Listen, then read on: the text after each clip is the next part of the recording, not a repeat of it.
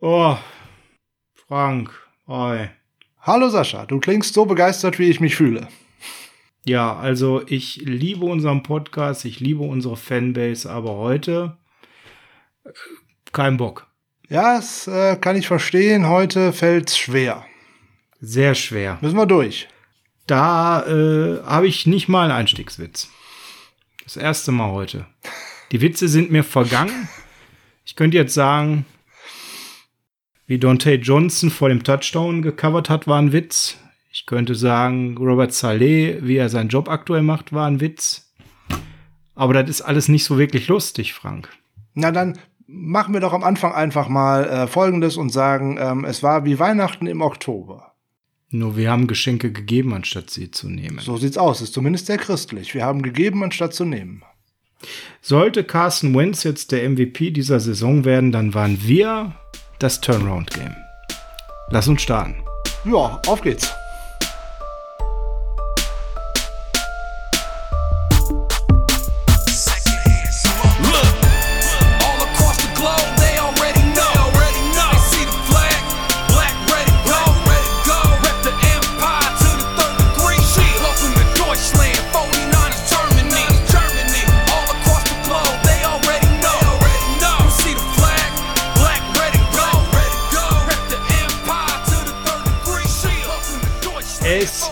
Dienstag, der 6.10.2020 und nein, wir sind nicht wahnsinnig. Carson Wentz wird bestimmt nicht der MVP. Es ist Niners Huddle Zeit. Mein Name ist Sascha, mega frustriert, Lippe und an meiner Seite habe ich Frank super angepisst. Höhle, schönen guten Abend, schönen guten Morgen. Hallo immer zu allen Zeiten, wann ihr uns zuhört. Ich hoffe, euch ist nicht die gute Laune so komplett vergangen wie uns während des Spiel der 49ers und auch im Nachgang ist es irgendwie noch nicht besser geworden. Ja, hilft eigentlich nur Staub abputzen, äh, ordentlich mal darüber sprechen, was denn da nicht gut gelaufen ist oder auch was gut gelaufen ist, so wie wir das in den letzten Wochen auch gemacht haben, daraus die richtigen Schlüsse ziehen und äh, nächste Woche es besser machen. Anders geht ja gar nicht. Ja, genau. Ähm, fangen wir an mit The Good. sind wir schnell halt, fertig. Lass uns doch mal das viel Schönerem anfangen. Wir fangen gar nicht mit dem Spiel erstmal an. Wir sprechen noch mal über Patreon und zwar über neue Patreon-Supporter, oh. weil das ist etwas ja, sehr, sehr Erfreuliches. Das macht immer äh, sehr viel Spaß und äh, gerade die Rückmeldungen, die man bekommt, sind ähm, unglaublich positiv, unglaublich erfreulich, äh, unglaublich auch positiv, was äh, Kritik anbelangt und auf Dinge, die man hier und da vielleicht noch mal machen könnte. Also, wenn ihr Bock habt, äh, uns zu unterstützen, schaut mal auf Patreon vorbei, sucht nach dem Niners Saddle oder nach den 49ers Germany, findet ihr auf jeden Fall. Äh, Website ist auch verlinkt in den Show Notes. Wir haben, sagen wir mal, sogar drei neue Supporter. Es sind zwei über Patreon. Dann hätten wir nämlich einmal Domi L und Sandro Riener, die uns jetzt seit letzter Woche auch hier unterstützen. Und dazu haben wir noch einen, der ist nicht über Patreon machen möchte, sondern der sich auch an mich persönlich gewandt hat und mich gefragt hat, so und so, ich würde euch gerne unterstützen, der macht das per Überweisung und das ist Florian Schamberger, der unterstützt uns jetzt auch, der hat uns auch ganz tolles Feedback zukommen lassen und ähm, vielen, vielen Dank für eure Unterstützung, das freut uns wirklich sehr. Gerade wenn das Spiel am Wochenende nicht so toll gelaufen ist, holen wir auch da natürlich einen großen Teil von Motivation her. Also an alle da draußen, die das noch nicht machen, macht gerne, äh, nicht nur, weil wir uns darüber freuen, sondern ihr bekommt auch ein wenig noch was dafür, nämlich noch zusätzliches Bonusmaterial, so wie letzte Woche. Da haben wir noch mal eine Two-Minute-Warning rausgehauen, Sascha. Worum ging's dabei? Es ging um unseren Rückkehrer Debo Samuel und äh, in der Two-Minute-Warning haben wir die Frage diskutiert, muss Debo Samuel jetzt, wenn er zurückkommt, nicht im ersten Spiel, aber dann im Anschluss in der Saison anders eingesetzt werden? Anders heißt mehr Slot für Debo. Ähm, hört einfach mal rein. Two-Minute-Warning heißt zwei Minuten eine Pro-Seite. Also an der Stelle eine Seite, die sagt, jo, ich habe gute Argumente, warum Debo Samuel mehr im Slot spielen sollte. Dann zwei Minuten die Kontraseite, auf gar keinen Fall sollte der mehr im Slot spielen. Und dann haben wir zwei Minuten hier immer eine Einigung, einen Waffenstillstand, ähm, die Ebene wieder erreichen, dass wir zusammen Bier trinken können. Und ähm, ja, dann sind wir eben mit An- und Abmoderation meistens in so knapp zehn Minuten durch. Also was kurzes, leckeres für zwischendurch in unserem Sonderformat. Ja, wir können vielleicht noch eine Sache verraten, weil jetzt haben die, Patri ähm, die, die Patreon-Follower bestimmt gesagt, sie unterstützen, weil das eine gute Sache ist. Sie unterstützen, weil das Ganze auch in der Saison Spaß macht. Aber wir denken schon weiter. Frank, wir können an der Stelle auch mal einen klitzekleines Geheimnis lüften. Wir haben uns sogar schon, auch wenn es noch weit weg ist, ein Off-Season-Format überlegt. Und äh, ja, da wollen wir mit euch dann nämlich auf alte Spiele, auf historische Spiele zurückschauen.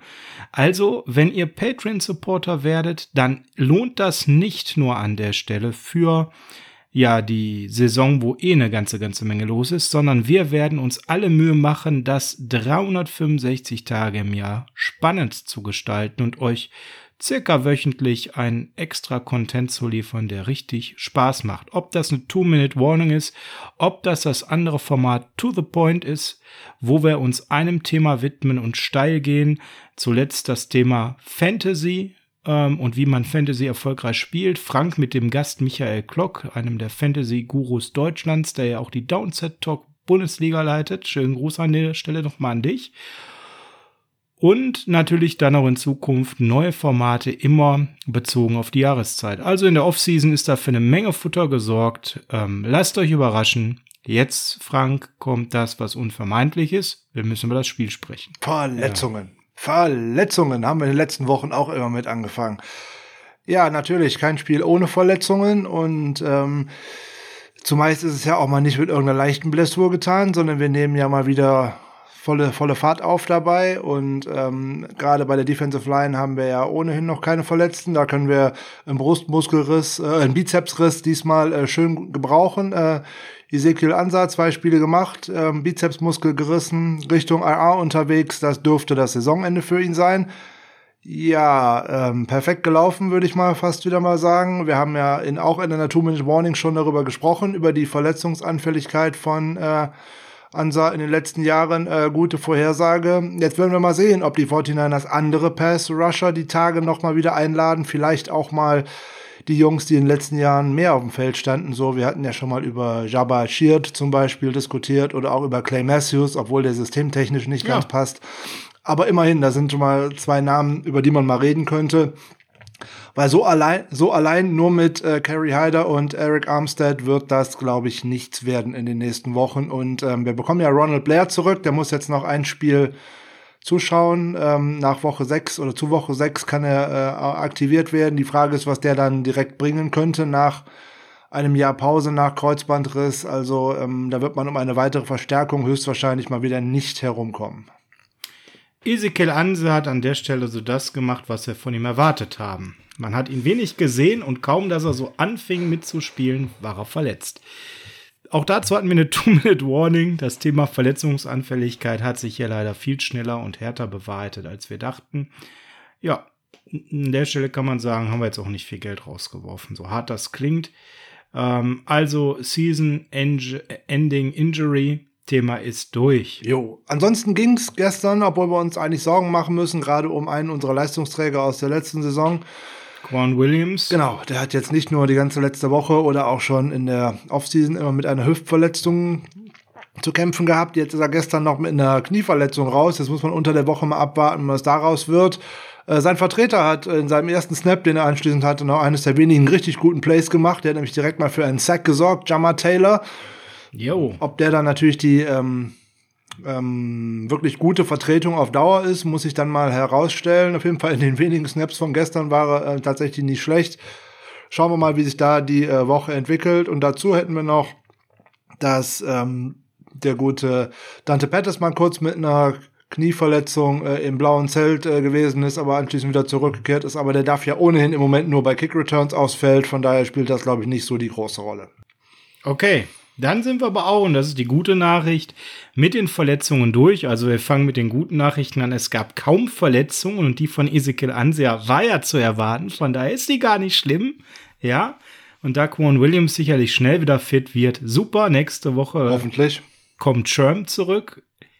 Warum das so wichtig ist, haben wir bitter zu spüren bekommen. sprechen wir mal nicht bei den guten Sachen drüber, sondern etwas später an der Stelle. Ähm, das heißt, für uns bei The Good keine weiteren gravierenden, schwerwiegenden Verletzungen, kann man schon sagen. Es haben sich jetzt keine weiteren Leistungsträger verletzt, die absolut unersetzlich wären.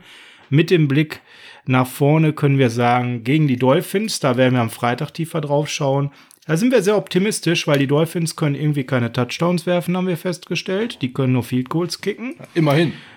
Ja, Fitzmagic ist immer gut für eine schöne Interception. Und was natürlich auch total toll ist an der Stelle, dass wir Richard Sherman zurückbekommen, einen Kittel zurückhaben, dass wahrscheinlich nach der Vorstellung von Nick Mullins Jimmy Garoppolo eine Wunderheilung, eine Blitzheilung durchlaufen wird und auch nächste Woche wieder spielen wird. Jetzt kommen wir zu den restlichen Dingen, die gut sind. Das ist aber optimistisch. Achtung, ich habe das Mikroskop draußen.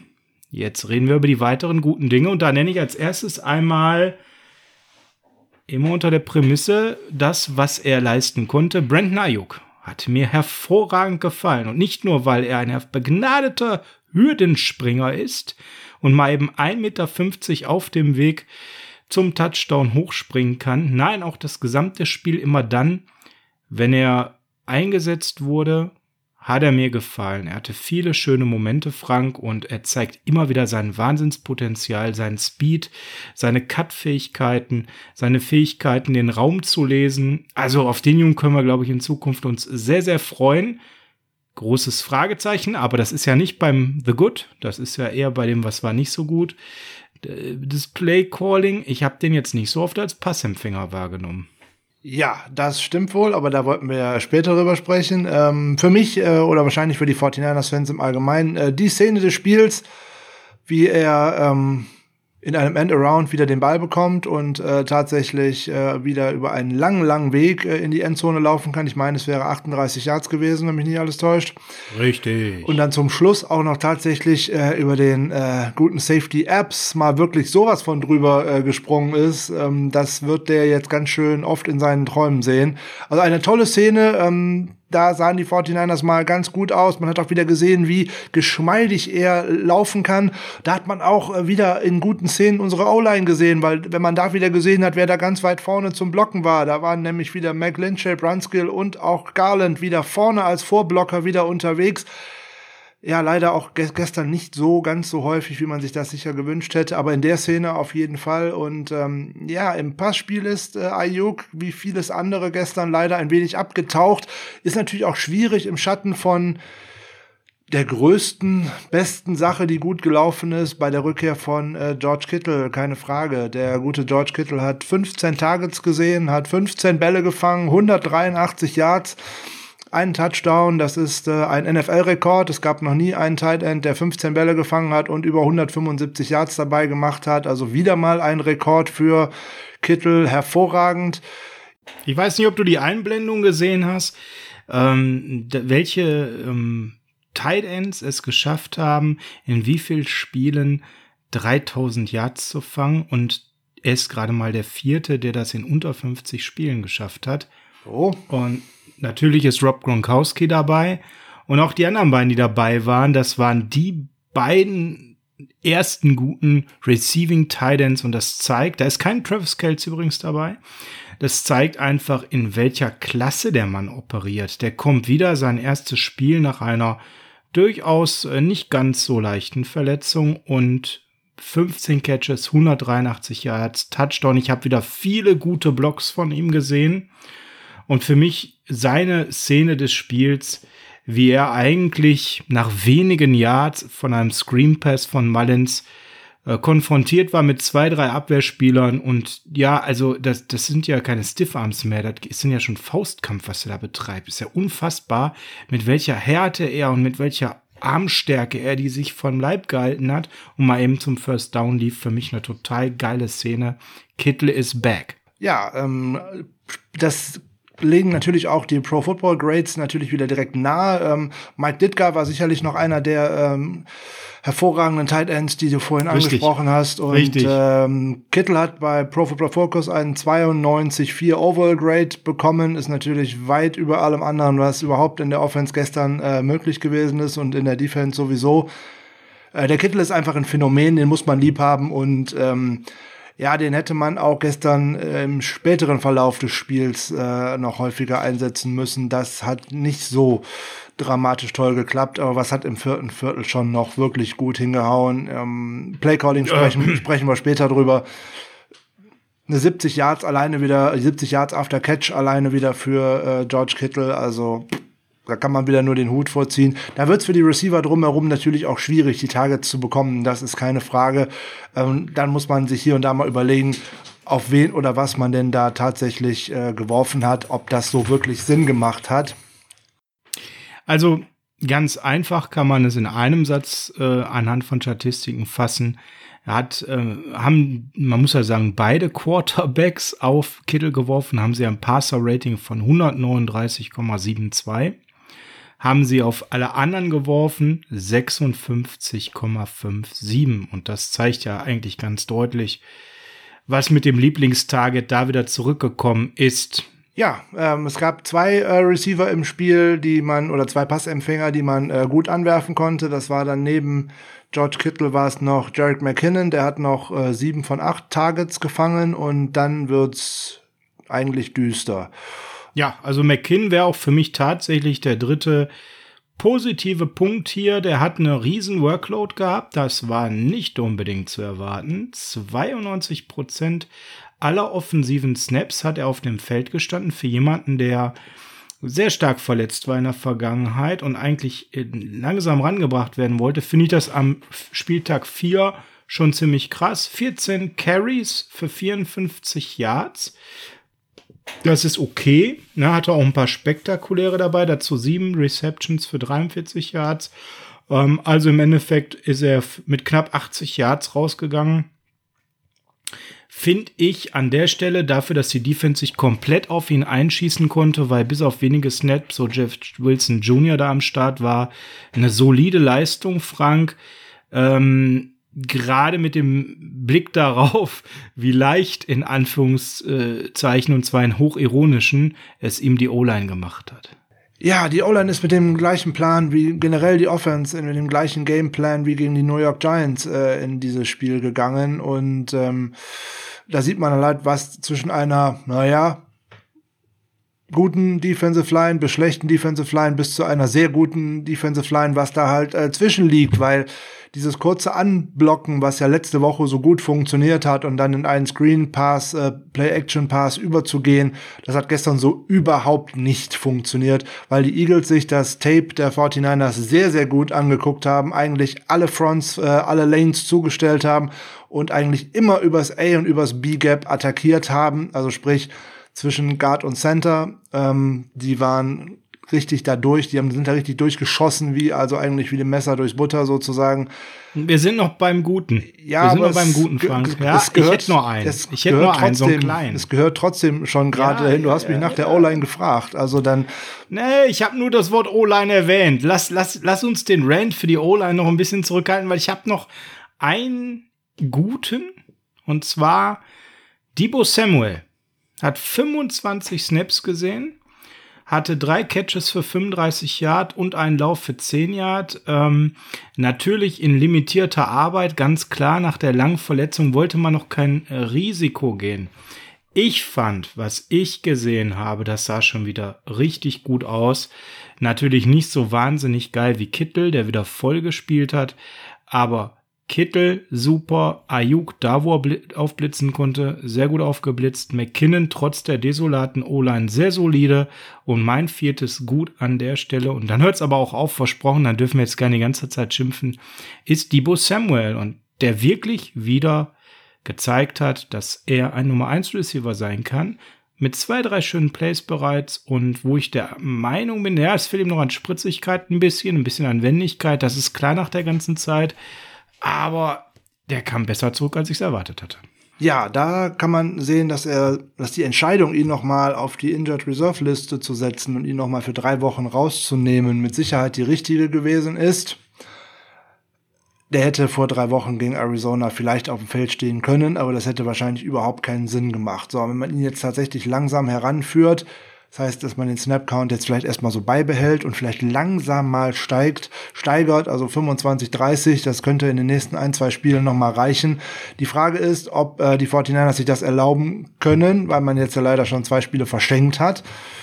Man bringt sich natürlich in eine Drucksituation und ähm, da braucht man auch mal gute Anspielstationen. Und wir werden gleich darauf kommen, warum das so, so wichtig ist, dass ein Quarterback auch ein, ein äh, ja, ein Gefühl für diese Pocket und ein Gefühl für äh, Pressure hat. Das ist, äh, und dann, wenn man keine sichere Anspielstation dabei hat, dann muss man hier eindeutig hinterfragen, wo die Spieler oder welche Entscheidungen man hier getroffen hat, auf welche Spieler man denn da gestern so geworfen hat in entscheidenden Situationen.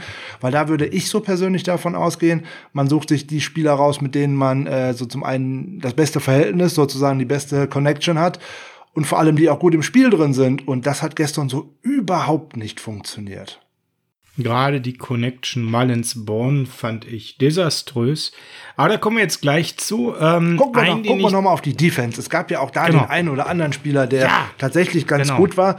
Und ähm, da, ich hoffe, du nennst direkt jetzt seinen Namen. Ich bin gespannt. Ich hätte jetzt denjenigen mal genannt, der das beste Grade hat. Das würde dich vielleicht ein wenig überraschen, weil das beste äh, Pro Football Focus Grade hat bei uns in diesem Spiel tatsächlich bekommen Kevin Givens. Nein, überrascht mich gar nicht, weil. Mit 89,5. Äh, ich hatte den Eindruck, ungefähr in Quarter 2 und 3, Kevin Givens war überall. Also den, ich habe immer wieder, wenn er Snaps gespielt hat, habe ich den gesehen und er war immer wieder entscheidend in den Passwegen, in den Laufwegen. Ähm, dass er der Stärkste ist, ja, doch ein bisschen überraschend, aber dass er gut war, also das habe ich gesehen. Das hat der Eye-Test sofort hergegeben. Umso verwunderlicher, dass er dann tatsächlich nur 17 Snaps gespielt hat. Ja, tatsächlich.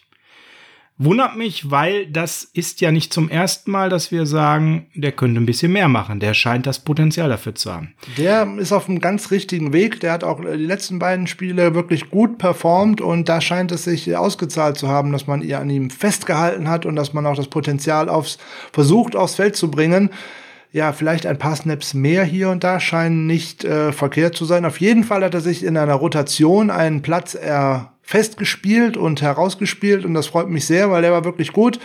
So, und dann folgen eigentlich schon wieder die Namen, auf die wir in den letzten Wochen auch schon ähm, immer positiv geguckt haben, nämlich Carrie Hyder ist bis jetzt für mich die positive Saisonüberraschung. Fand ich auch wieder ein richtig solides Spiel, auch ein, zwei schöne, wichtige Plays dabei, wo er dann mal eine Running Lane zugelaufen hat und so weiter. Also richtig schöne Plays dabei. Hat gewesen. auch gestern äh, fünf Quarterback Pressures äh, rausgeholt für Hurries einen Sack. Ähm, also mit fünf ist er auch, genau, einen schönen Sack ist er auch äh, wieder äh, vorne dabei. Äh, zwei Run Stops. Ähm, ja, da sind leider auch zwei Mist Tackles mit dabei, aber das gehört bei der äh, Nine White Aufstellung leider immer mit zu dem, was man einkalkulieren muss. Ja, und dann kommt schon Eric Armstead. Eric Armstead, äh, nachdem er langsam, ja, lang, langsam Spiel. in die Saison reingekommen ist, hat er jetzt gerade letzte Woche gegen die Giants schon sehr gut performt und gestern noch mal besser, weil er geht mit acht Quarterbacks Pressures aus diesem Spiel heraus. Ähm, ein Sack, drei Hits, vier Hurries. Ähm, Stark, ja, er war, war permanent bei Wentz. Er war permanent bei Wentz, hat mir sehr gut gefallen. Genau, vier, vier Stops dabei, der war tatsächlich äh, überall. Ein Name fehlt mir jetzt, aber ich befürchte, dass der irgendwas gemacht hat, dass seine Grades zerschossen wurden, weil ich finde, der gute Jimmy Ward hat in der Manndeckung gegen Zach Ertz, in der er sich oft befand, bärenstark ausgesehen. Ja, äh, Jimmy Ward ist äh, anscheinend in dieser Saison äh, beim Pro Football Focus im, im Doghouse in Anführungszeichen, weil der ist tatsächlich von 19 Defensivspielern der am 19. bewertetste. Also er ist ganz unten im Keller mit einem Overall Defensive Grade von 38,0. Ähm, wow. Ähm, Coverage Grade von 37,1, was ich auch so überhaupt nicht nachvollziehen kann. Er hat ja oft genug Ertz wunderbar zugestellt, dass er überhaupt gar nicht anwerfbar war. Ja, ebenso. Und außerdem, er hat äh, bei zwei Targets äh, eine Reception zugelassen für insgesamt sechs Yards. Also das war gegen Ertz. Das ja. äh, verstehe ich so äh, überhaupt nicht. Und da hat Ertz sich mit der reinen Körperlichkeit durchgesetzt. Ward hat für mich ein taktisch unheimlich cleveres Spiel gemacht. Zach Ertz war nun mal die Hauptanspielstation, nachdem die ersten drei Receiver ja ausgefallen sind auf Seiten der Philadelphia Eagles mit Deshaun Jackson, Alshon Jeffrey und jetzt auch zuletzt noch mit Araya Whiteside. Ähm, und wir jetzt Leute da gesehen haben, ich muss ja gleich da noch so einen schlimmen Namen nennen, den Deontay Johnson jetzt auch unfallfrei buchstabieren kann in Zukunft garantiert. Ähm, da war klar, es wird viel auf Zach Ertz gehen und ich fand, er hat das grandios gemacht. Ertz war lange überhaupt gar kein Faktor und überhaupt nicht richtig drin im Spiel. Ähm, da sieht man mal wieder, der Eye-Test muss drüber gelegt werden über Pro Football Focus. Ein zweiter, der mir persönlich auch ganz solide gefallen hat. Und bei ihm mache ich auch immer drei Kreuze, wenn der wie in diesem Fall nahezu das gesamte Spiel durchspielt. Er hat nur einen Snap ausgesetzt, ist Jason Verrett. Ich fand ein grundsolides Spiel. Verrett sah auch äh, diesmal wieder ganz gut aus, obwohl er mir im ersten Spiel im Tackling deutlich besser gefallen hat. Dass er das ja, sah das gestern nicht äh, ganz so schön aus. Da war auch ein äh, übler Mist-Tackle dabei, aber der hat auch bloß äh, eine Reception zugelassen, auch bloß für neun Yards. Also äh, da kann man ähm, wirklich zufrieden sein. Wir sind zwar gerade noch bei dem Guten, aber dann kann ich direkt nochmal auf Pro Football Focus mit diesen Grades einmal reinhauen. Wir haben jetzt laut Eye-Test und auch dem, was die zugelassen haben, über zwei Spieler gesprochen, die da eigentlich ganz gut ausgesehen haben. Man kann es kaum fassen, wer hier eigentlich von unserer Cornerback äh, Defensive Back Gruppe am besten ge gegradet worden ist, weil das ist Deontay Johnson. Deontay Johnson ist da tatsächlich äh, am besten gegradet worden mit was hat der Dante denn? Er hat tatsächlich noch eine 69,7 gekriegt. Hat, äh, Aber äh, unglaublich. Also er müsste ja minus 30 Punkte allein für den äh, Touchdown haben. Ja, weil der hat witzigerweise zwei von drei Targets abgegeben. Ähm, eine Touchdown abgegeben, eine Strafe abgegeben, ein Passer-Rating von 149,3 zugelassen. Ja.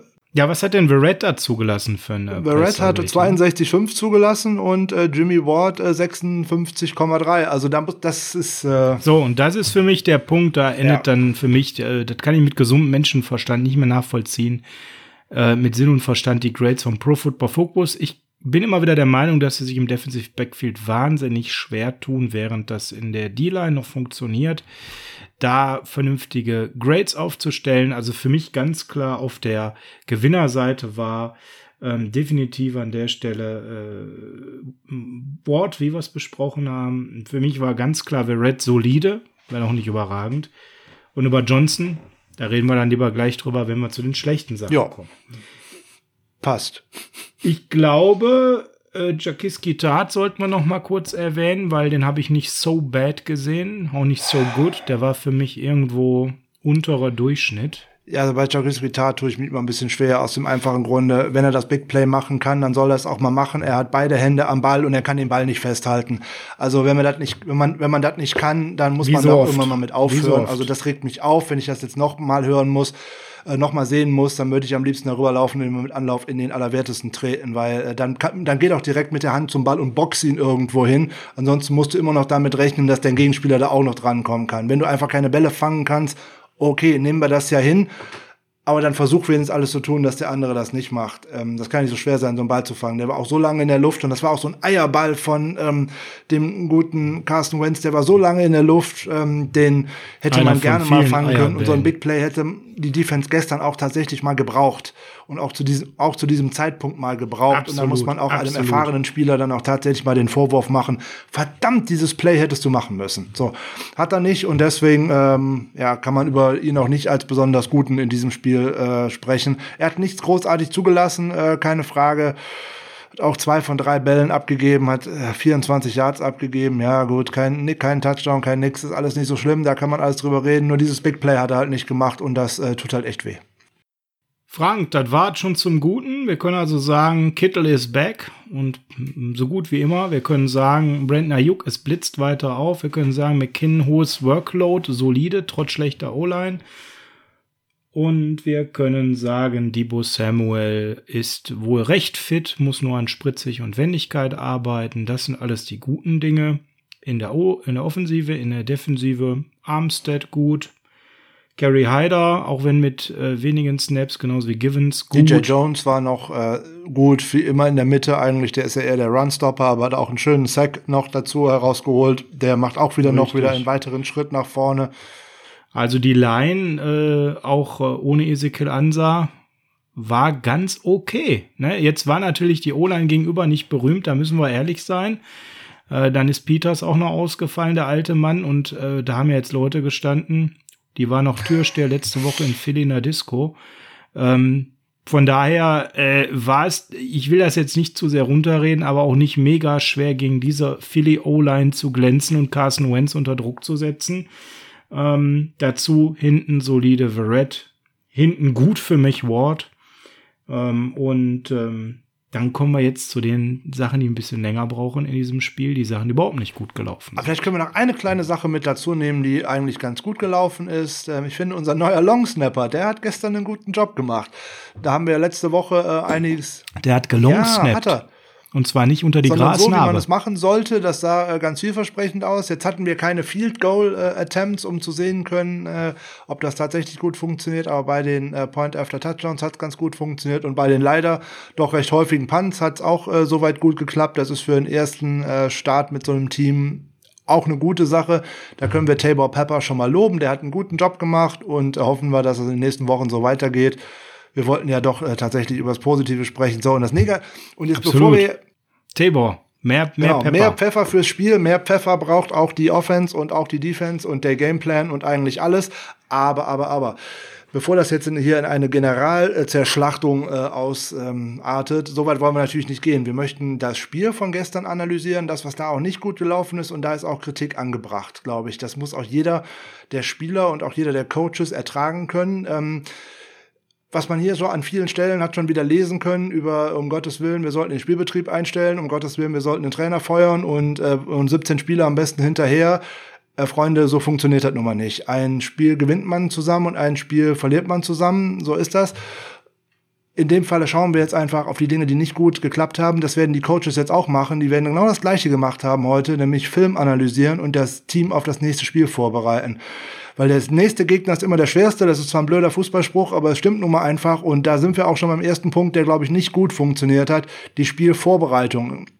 Jetzt hat man zwei Auswärtssiege eingefahren. Ähm, zwei überzeugende Auswärtssiege. Das ist auch in allen Medien so dargestellt worden. Und ich befürchte, gerade dieses 36 zu 9 gegen die Giants letzte Woche dürfte bei dem einen oder anderen einen etwas falschen Eindruck im Köpfchen hinterlassen haben. Dazu kommt dann da eine Philadelphia Eagles Mannschaft, die noch ohne Sieg da ist die vorher überfahren worden ist, die eine schlechte O-Line hatte, die ohne Receiver angereist hat, die letzte Woche nur einen Receiver im Training hatte.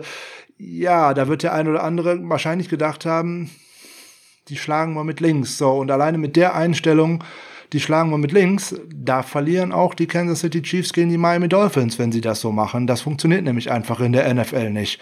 Ja, ja, ja, absolut. Also, ey, bringen wir es auf den Punkt das, was wir da gest äh, Sonntagnacht gesehen haben, das ist einfach ein Footballteam ohne Starting Quarterback, ohne Starting Running Back, ohne Starting Cornerback, ohne Starting Defensive End und genauso hat's ausgesehen. Es hat eine Menge Talent auf dem Feld gefehlt und äh, wo die Entlassung des Long Snappers, das hast du so gesagt, ja zeigen sollte, wir müssen alle Vollgas geben, wir müssen alle in die Fußstapfen treten, einen Scheiß haben sie gemacht.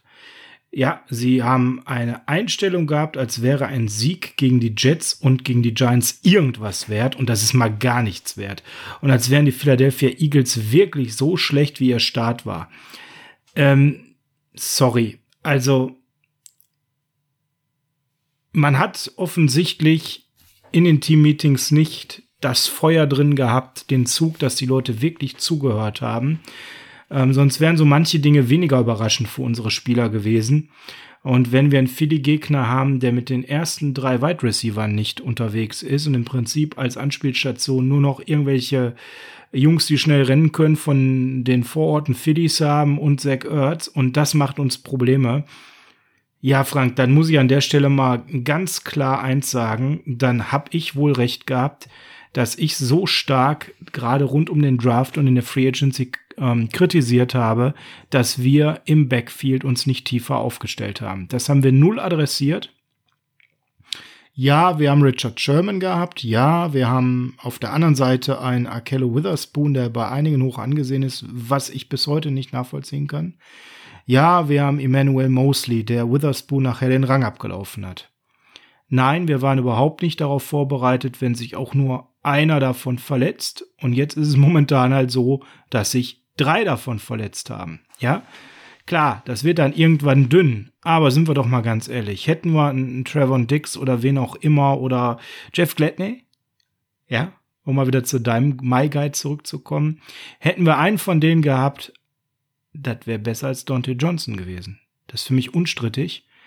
Ähm, Rookies machen Fehler, gar keine Frage. Das haben wir im Dolphins-Spiel zum Beispiel uns gerade auch alle anschauen können, wo der Herr mit diesem wunderbar unaussprechlichen Namen, ich weiß nicht, ob du dich noch erinnerst, ne? Herr Igbogeni. Genau der, sich hat auch übel zweimal verladen lassen an der Stelle. Ja, das ist so, aber wenn du Leute wie Johnson aufstellst und du bist ja ein absoluter Johnson-Kritiker, wirst du mir recht geben, dann ist es nicht so wie bei Witherspoon, dass man sagt, ach, könnte es ein Spiel sein, wo er wieder einen Totalaussetzer hat. Bei Johnson ist das vorprogrammiert. Der hat die so oft drin, so oft die Wackler drin. Und es kann nicht sein, dass wir mit dem Jungen neben Jason Verrett spielen, der sich ja gerade viel besser schlägt, als wir es annehmen können. Und stell mal vor, das würde er nicht tun. Wer soll denn dann noch Cornerback spielen? Und da muss ich an der Stelle sagen, bleibe ich komplett bei meiner Kritik, denn die Saison zeigt ja jetzt, dass äh, ich da nicht so Unrecht hatte. Und äh, sowohl ein Julian Barsch wie auch ein Adrian Franke haben ja in dasselbe Horn getun, haben gesagt, da ist zu wenig unterwegs gewesen. Für mich ganz klar ein Riesenfehler von Lynch Shanahan, unsere Cornerbacks nicht tiefer zu adressieren und nochmal mehr Talent da reinzuholen.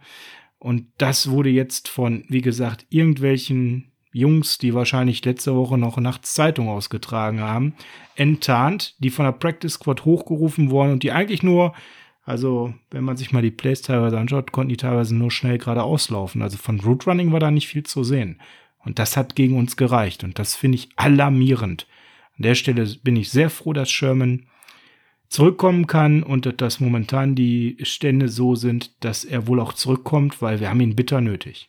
Ja, man ist da wie bei zwei, drei anderen Positionsgruppen auch ähm, recht blauäugig in die Saison gegangen, hat nicht für die nötige Tiefe gesorgt. Man ist äh, ja, mit dem Vertrauen in die Spielzeit gegangen, dass die Spieler so wie letzte Saison gesund bleiben. Ne, da hatte man gerade, was die Cornerbacks anbelangte, nur einen Ausfall, nämlich das war nur einmal äh, Mosley für drei, vier, fünf Wochen, der nicht äh, zur Verfügung stand, äh, Witherspoon, der nicht zur Verfügung stand. Dafür ist ja Mosley reingekommen und äh, ansonsten ist das alles so durchgegangen. Ne? Man ist mit äh, Jacques Tart und äh, Ward sehr lange äh, durchgekommen. Da war auch nur einmal kurz tat raus zum Schluss, als er ähm, in, in Baltimore mal vom Feld musste mit einer Verletzung.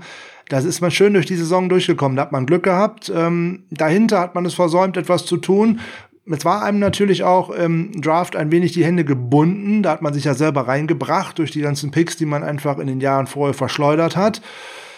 Ja, das äh, ist eine ganz gemeine Gemengelage. Auf dem Free Agency Markt hat man sich nicht umgeschaut, um zu gucken, was sind denn da für Cornerbacks. Da wäre zum Beispiel so ein äh, Cornerback wie äh, Pierre Desir zum Beispiel auf dem Markt gewesen. Den hätte man gut mal zum Team bringen können, der jetzt bei den Jets gelandet ist. Der sah bei den Colts äh, gar, gar nicht so schlecht aus, wenn man mal ehrlich ist. Da hätte man mehr tun können. Ja, bei den Jets jetzt natürlich äh, als Number 1, Number One Corner so ein bisschen überfordert. Ne? Hätte er bei uns nicht unbedingt spielen müssen, den Nummer so, 1 Corner, sondern ja. dann, es ist ja eine andere Frage, was bringe ich denn? Und er hat vor allem eine D-Line, die richtig äh, Druck macht, nicht so wie bei den Jets. Und ich glaube, an der Seite dann eben von einem starken anderen Corner wäre er ein massives Upgrade gewesen zu Johnson. Wir haben nach der Sherman-Verletzung schon mal darüber geredet, dass man äh, keinen Veteran Corner jetzt noch irgendwie mal versucht hätte, wenigstens zu einem Tryout oder irgendwas äh, dazu zu bringen. Und das war auch schon sehr fraglich. Da kann man natürlich sagen, bringt das jetzt was, so jemanden da reinzuholen? Ja, womöglich bringt das was, wenn man denn dann sieht, dass äh, Dante Johnson ähm, eines der wichtigen, wichtigsten Plays dieses Spiels einfach abgeht gegen einen Receiver, dem, Play, dessen ne? Name man im Endeffekt vorher noch gar nicht kannte. So und bei, bei Dritter und wie viel war es? Ich glaube, es war Zweiter und 21, wenn mich nicht alles täuscht. Oh, äh, also das lange Brot war ja eigentlich schon per Telegraph 15 Minuten vorher angekündigt. Ne? Also muss man mal ganz klar sein. Philly liegt hinten, Philly muss was tun, Zweiter und 21. Erwarte ich da ernsthaft irgendwie einen kurzen Ball? Erwarte ich da ernsthaft wirklich einen Laufspielzug? Sorry, Johnson. Was war in deinem Kopf bitte los? Ja, er sah im Endeffekt ähnlich aus wie äh, Jason Verrett letztes Jahr gegen die Pittsburgh Steelers, als er gebencht worden ist. Problem war, du hattest keinen dahinter, den du noch hättest bringen können dafür, weil es gab keinen Cornerback mehr. Auf der Bank dahinter. Wir können jetzt sagen, ja, Ken Webster wäre noch da gewesen, sehe ich ein. Ähm, aber den hat man ja gerade mal vor zwei Wochen erst von der Practice Squad der Miami Dolphins verpflichtet. Also gut, ob das jetzt ein Upgrade zu Dante Johnson wäre oder nicht, wage ich nicht zu beurteilen, weil den habe ich tatsächlich noch nie spielen sehen, außer bei uns im Special Team. Und das sagt über seine Fähigkeiten nicht so wirklich viel aus.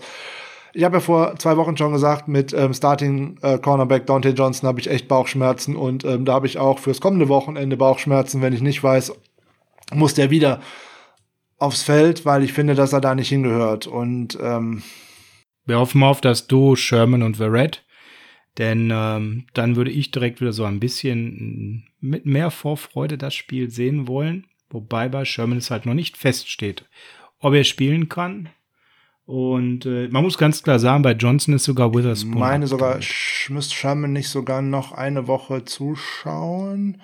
Ich bin mir gerade nicht sicher, aber ich würde sagen, er darf in Spiel 5 zurück. Drei Spiele muss man raus, im zweiten ist er rausgegangen. Äh, wenn er im, Oder? wenn er im zweiten rausgegangen ist, äh, hätten. Oder ist er im ersten rausgegangen? Also das, oh, das müssen wir recherchieren. Wir mal, da sprechen wir mal am Freitag haben, drüber, weil das war jetzt tatsächlich. Ja, äh, genau, das kommt natürlich am Freitag. Das war ja gar nicht vorgesehen jetzt. Wir haben ja keinen Fachlich länger, sowas gibt es ja bei uns niemals. Ja, sehr lustig, ähm, sehr schön. Neben dieser, neben dieser harten Kritik an äh, dem Franchise, äh, wie sie da bezüglich Backfield seine Geschäfte geführt hat. Ähm, Defensive Backfield. Müssen wir natürlich auch über andere Sachen reden, die alles andere gut gelaufen sind. Und Frank, da erhärte ich noch mal eine zweite Kritik. Nicht, dass ich jetzt ständig mich herausstellen will als der Mensch, der recht hatte, aber Frank, ich hatte recht. Was ist bitte los mit unserem Defensive Coordinator? Ist dem, und ich erneuere nochmal meine Vermutung, die ich schon zweimal geäußert habe, zu Kopf gestiegen, dass er ein heißer Head-Coach-Kandidat war. Für mich ist das teilweise ja nicht mal Dienst nach Vorschrift, was der da callt. Das ist ja ein Witz. Jein. Ähm, ich habe das ja auch schon mehrfach gesagt, dass ich das einfach nicht verstehe, dass wir jetzt in der vierten Saison mit ihm keinerlei Möglichkeiten gefunden haben, mal einen laufenden Quarterback zu verteidigen. Ähm, vor allem Wentz ist ja eher ein humpelnder Quarterback und kein Laufender. Aber auch da hat gestern wieder einmal das äh, Outside Contain gefehlt. Das ist für mich eine Undiszipliniertheit in einer Defense. Und dass man da so überhaupt nicht drauf eingeht, finde ich echt schwach.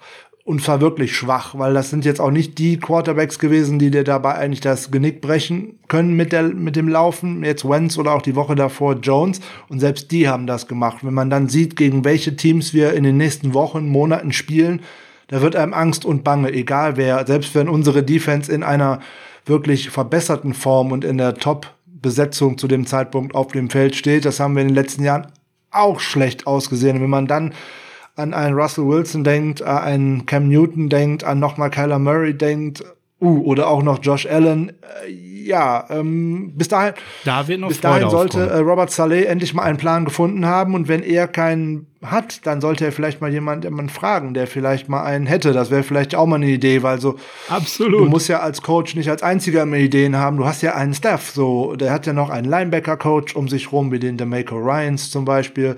Er hat noch wen auch immer einen Defensive Line Coach dabei, einen Defensive Backfield Coach und und und. Äh, Analysten, Koordinatoren, wen auch immer alles, da ist ja so einiges um einen herum, den man da auch mal fragen kann. Zur Not fragt man auch mal den Offensive Coordinator, also in dem Falle so ein Kyle Shanahan, hör mal, äh, wie gehst du denn damit um, wenn denn jetzt du hättest so einen Quarterback, wie würdest du den denn einsetzen, was würdest du denn dagegen machen? Und und und also das missfällt mir einfach, dass man da einfach für Woche zu Woche wieder drauf reinfällt. Und das Schlimme daran ist, ist das Zeichen, was man für jeden weiteren Gegner dabei setzt. Nämlich, man zeigt, ah, Scheunentor, wie man die 49ers schlägt. Man läuft mal schön mit dem Quarterback. Das können die einfach nicht verteidigen. Dass unsere Defensive Coordinator es einfach nicht schafft, eine absolute Grundregel in der NFL zu verstehen, das schockiert mich ein wenig. Nämlich, der Gegner macht so lange das, bis ich ein Mittel gefunden habe, es zu beenden. Warum werfen wir immer auf Kittel? Weil der Gegner es nicht stoppen kann. So, Saleh, denk mal drüber nach. Gegnerische Quarterbacks muss man mal stoppen. Und da sind wir eigentlich wieder zu einem Spieler übergekommen, der sowas eigentlich tun müsste, es grundsätzlich aber nicht tut. Wir sind wieder über einem schönen äh, Teil angekommen, wo wir über Quan Alexander sprechen. Der war ähm, fangen wir das Positive an. Im Tackling war der echt ein bisschen besser. Ja, okay, also noch schlechter als in den letzten Wochen ging ja auch nicht. Also von ja, daher nee, ist das, das, tatsächlich positiv. Er hat hier und da mal getackelt. So, jetzt kommt aber wieder der entscheidende Punkt. Genau, also er hat hier und da mal getackelt. Das war eine erhebliche Steigerung zu Tackling-Verweigerung in den ganzen Folgen. Aber wir kommen wieder zu dem Punkt, der auch in den letzten Wochen immer schon wieder eine größere Rolle gespielt hat und auch in seiner Karriere weiterhin immer eine größere Rolle spielen wird, äh, befürchte ich jetzt einfach mal wieder. Ja, er ist einfach in der Coverage nicht zu gebrauchen. Fünfmal angeworfen worden, viermal vier Pässe zugelassen. Schlecht, einfach schlecht, einfach schlecht. Dazu hält er, ist er immer der Spieler, der eigentlich für die Contain zuständig ist, nämlich insbesondere immer die, über die Weak Side. Der gute ähm, Carson Wentz ist gestern dreimal gelaufen mit Raumgewinn. Das war dreimal über die Weak Side. Da muss ich dann dreimal fragen, wo ist denn der Weak Side Linebacker? Es tut mir leid ähm, ohne Wenn und Aber Faber, ja, da muss ich fragen, wo ist der Mann? Er ist nicht auf seiner Position und damit, ähm, ja, dann hat er entweder eine andere Aufgabe von dem Defensive Coordinator bekommen, dann muss man dem Defensive Coordinator die Frage stellen, wo ist denn der Spieler, der diese Lücke schließt, wenn der Spieler, der dort eigentlich stehen sollte, von dir womöglich eine andere Aufgabe bekommen hat? Das wissen wir ja nicht. Das sagt ja auch keiner nach außen. Deswegen ist es immer ein bisschen schwierig, immer nur auf einen äh, drauf zu dreschen. Wenn dir die also dreschen wir auf zwei drauf, das macht's leichter. Die Wahrscheinlichkeit, dass einer der richtige ist, ist sehr hoch. So sieht's aus, weil die werden es uns auch wahrscheinlich äh, nicht sagen. Und wenn, dann kommt das mal so nach der Saison hier und da mal ein bisschen raus, so wie Wes Welker sich mal in einem ähm, schönen Interview verplappert hat, dass äh, Matt Breeder auch deswegen nicht mehr bei den 49ers ist, weil er einfach nicht die Routen laufen konnte, die er laufen sollte. Das passiert aber nur relativ selten, dass man solche Einblicke ähm, bekommt. Und ähm, ja, es mag ja durchaus sein, dass ähm, Alexander immer eine andere Aufgabe bekommt, als diese Outside Contain zu halten. Dann muss man aber tatsächlich mal die Frage Frage stellen, wer soll das denn dann bitte tun? Anscheinend keiner. Ja, anscheinend keiner. Oh, habe ich nicht vorgesehen nach vier Jahren, habe ich immer noch nicht verstanden. Ja, ist traurig, ist wirklich traurig und äh, wie gesagt, da muss ich jetzt ein Mittel finden, weil das wird jeder Gegner wird das jetzt versuchen. Ich gebe dir Brief und Siegel ja, darauf. Das ja, werden wir nicht ja. nur von den Dolphins sehen, weil deren ihr zweitbester Läufer ist ja ohnehin der Quarterback. Fitzi, der Fitzi rennt gerne mit seinen. Wie alt ist ja. er? 37 Jahre läuft er wie ein junger Das werden Hase. wir auch in der Woche danach von einem Quarterback, der eigentlich nie läuft. Das werden wir auch von Jared Goff gegen uns sehen, weil wir das einfach nicht stoppen können. Gegen uns wird sogar A-Rod laufen. Wahrscheinlich, ja. Wahrscheinlich sogar noch erfolgreich. Ja, wahrscheinlich. Und die Spiele gegen Wilson werden dann richtig bitterböse. Aber es ist ein anderes Thema, Frank. Ähm, bei Outside Cortain, weil nur Themen voran fällt mir noch was Zweites ein. Carson Wentz ist ja jetzt nicht für so viele Sachen bisher berühmt in seiner Karriere, aber eine Sache ist definitiv etwas, wo man ihn sehr für ansieht. Ähm, das ist das Thema Rollouts. Jo. Das macht er unheimlich jo. gerne, unheimlich oft. Und Carson Wentz kam extremst angeschlagen mit einem Quarterback-Rating von knapp über 60, was einfach grottenschlecht war.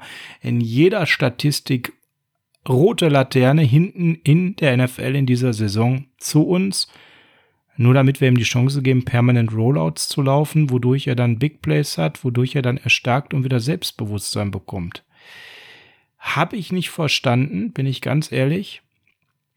Das hat nur bedingt was mit Outside Contain zu tun, aber es ist für mich die gleiche Fraktion, dass der Defensive Coordinator doch eine Lösung finden muss, diese Rollouts eben auch ja, nicht, ich will nicht sagen zu unterbinden, das ist schwierig, aber im Keim zu ersticken.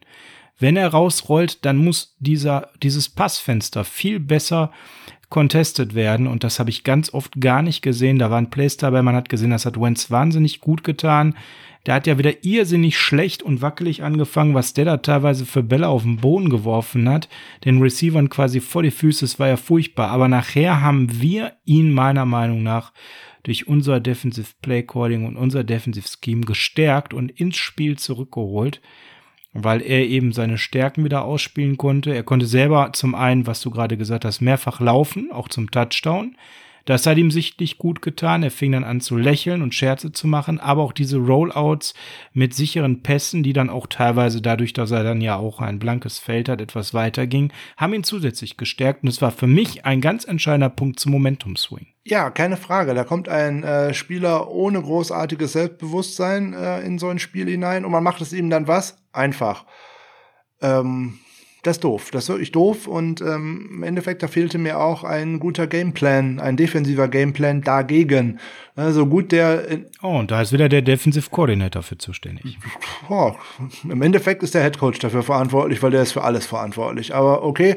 Ja gut, aber der kann ja nur offensiv callen. Der hat ja von Defensive ja, keine gut, Ahnung. Aber im Endeffekt äh, schlussendlich verantwortlich ist immer der, der am, am höchsten Punkt in der Pyramide steht. Im Zweifelsfall ist das Kyle Shanahan und ähm, jetzt ist er auch gefordert, nämlich da endlich mal was zu, zu sagen, nämlich was in seinem Staff aus der nicht nur, wir sehen ja nicht nur wir so, sondern auch viele andere Analysten in den USA sehen das so, dass da viel schief läuft, dass da wirklich, wirklich viel schief läuft, dass da oftmals nicht die richtigen Dinge äh, angesprochen werden, dass dort nicht die richtigen Veränderungen kommen.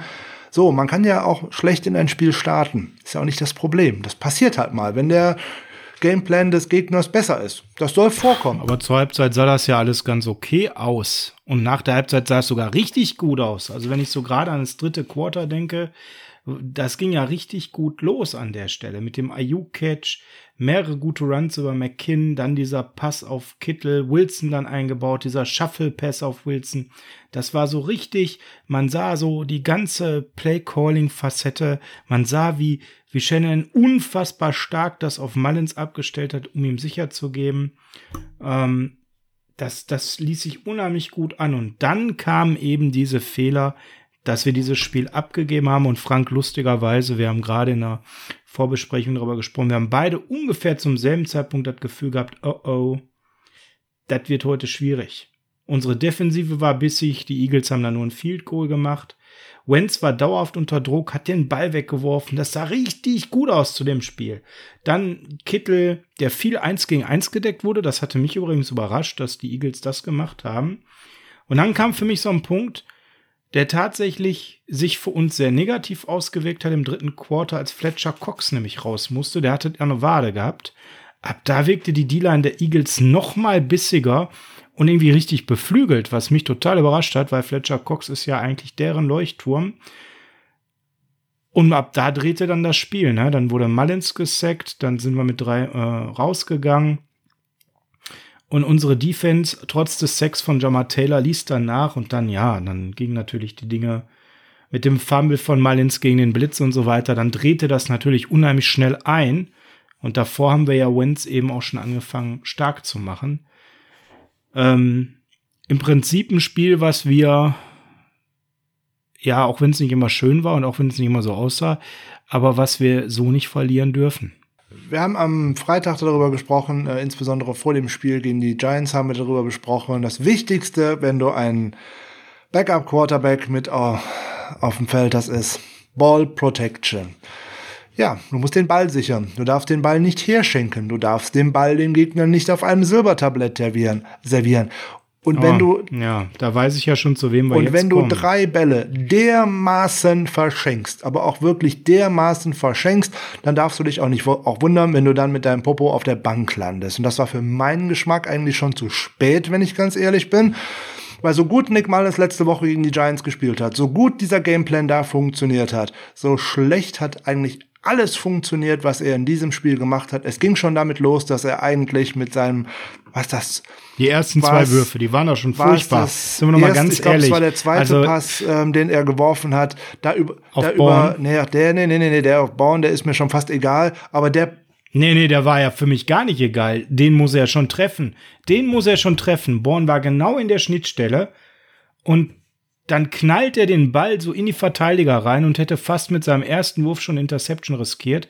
Und was du da meinst, ist das lange links, äh, links äh, Brot auf links auf Juice. War ja nicht mal lang. Um wie viel Meter hat der Juice überworfen? Und der ist jetzt nicht der kleinste Mensch auf dem Planeten. Also es waren mindestens fünf Yards und du hättest auf einer ganz freien Fläche eine 2 zu 2 Situation in Richtung Endzone gehabt. Also wenn das keinen Touchdown gibt, dann gibt das aber zumindest einen riesen Raumgewinn. Ja, doch, das wird ein Touchdown. Wir hatten ja noch einen Wide Receiver, der einen wegblockt und alle beiden, das war ein Corner und ein Safety, waren beide Juice völlig körperlich unterlegen. Wenn der Fahrt mit dem Ball aufnimmt und äh, keiner ihn von hinten einholt, das wäre so das Einzige, dass einer von ihm hinten, von hinten die Beine wegzieht, das hätte ich nicht gesehen. Aber gegen den Corner oder gegen den Safety, je nachdem, wer da nicht weggeblockt wird von dem Wide Receiver, hat der da so körperliche Vorteile, dann macht er den Kittel und zieht den mit bis in der Endzone. Also das ist auf jeden Fall ein Big Play, das darf man nicht äh, liegen lassen, das ist äh, ganz schlimm, da waren ganz viele Bälle dabei, die sehr gefährlich gewesen sind, wo ich immer gedacht habe, hui, wie kann man denn da hinwerfen? Ja, und das hat leider ein, zweimal funktioniert, was einen dann ein wenig zu optimistisch werden lässt und dann versucht man auch Dinge zu zwingen, die einfach nicht gehen. Ne? Gestern in dem Spiel sechsmal auf Kendrick Bourne zu werfen, wo man sonst die Optionen gehabt hätte, auf äh, Samuel oder auf Ayuk zu werfen, ist mir nicht klar. Mir ist nicht klar, warum man in einem entscheidenden Play dieses ganzen Spiels auf einen Spieler wirft, auf den man sonst nicht geworfen hat, das ganze Spiel, auf Trent Taylor, ist mir nicht klar. Man wirft aber was mir vor allem überhaupt gar nicht klar ist, ist, wie kann man diesen Pick Six werfen und sagen, man hat den Typen gesehen und wollte über ihn drüber werfen. Also Entschuldigung. Da waren noch zwei. Da, da waren noch zwei. Da, ja, ja, da war erstmal erstmal war der nicht alleine. Ja, der gute Single, sondern da waren noch zwei drumherum und vor allem war da keine, keiner mit einem roten Shirt. Der war ja so weit weg. Ja, ich sag ja, da will man dann irgendetwas zwingen, was nicht funktioniert. Ähm, die erste Interception war ja nicht viel schöner. Ähm, auch da hätte man niemals werfen dürfen. Ähm, tut mir leid, das darf man einfach nicht machen. Da muss man zur Not einfach mal den, den Sack nehmen. Da wird äh, Jimmy Garoppolo auch oft genug für ähm, zu Recht auch kritisiert, dass er dann hier und da mal den Sack nimmt und dass man dann den Raumverlust dahin nimmt. Yo, ich habe aber nicht so einen Ballverlust, weil der Ballverlust, der bricht mir immer das Genick, weil du immer wie der Verlierer vom Platz gerade runterschleichst und die anderen in so ein Hochgefühl reinkommen. Wenn ich den Ball wenigstens noch wegpanten kann, okay, dann ist das so dumm gelaufen, aber das gehört zum Spiel. Aber diese Turnovers in engen Spielen, die brechen dir einfach das Genick. Aus den drei Mullins-Turnovern gestern war ja das Fumble, wie man da den Ball einfach nur so locker in einer Hand halten kann, während der Druck einem eigentlich schon auf den Füße steht. Das habe ich gestern auch in unserem äh, Chat dazu gemeint, mit dass man so überhaupt kein Gefühl für den Druck hat, wo man jetzt auch mal den Ball mal beschützen musste.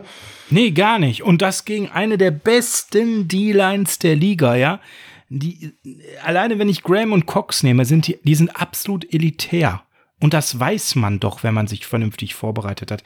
Man weiß doch, dass man ohne Ende Druck bekommen wird, weil die eigene O-Line in den ersten drei Spielen alles andere als souverän wirkte. Jetzt waren die natürlich noch schlechter als erwartet, muss man ja, auch mal ganz klar sagen. Über die sprechen wir ja gleich noch. Über die sprechen über die wir gleich, aber wenn ich doch weiß, dass ich eine O-Line habe, in der ja auch noch mein Starting Center fehlt, auch wenn ich einen relativ guten Backup da habe, in dem es wirklich noch ordentlich rummelt, ja, dann weiß ich doch, dass ich Druck kriegen werde mit Graham und Cox auf der gegenüberliegenden Seite, dass die mir die Hölle heiß machen werde.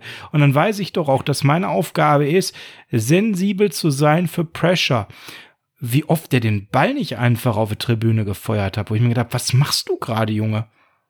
Der Ball gehört auf die Tribüne geworfen. Warum frisst du gerade schon wieder Staub? Warum nimmst du diesen Sack? Du kannst den Ball wegwerfen. Einfach dann, der Druck kam, er sah ihn und anstatt den Ball wegzufeuern, wie das jeder vernünftige Quarterback macht, steht er da und lässt sich sacken. Ich habe es nicht verstanden.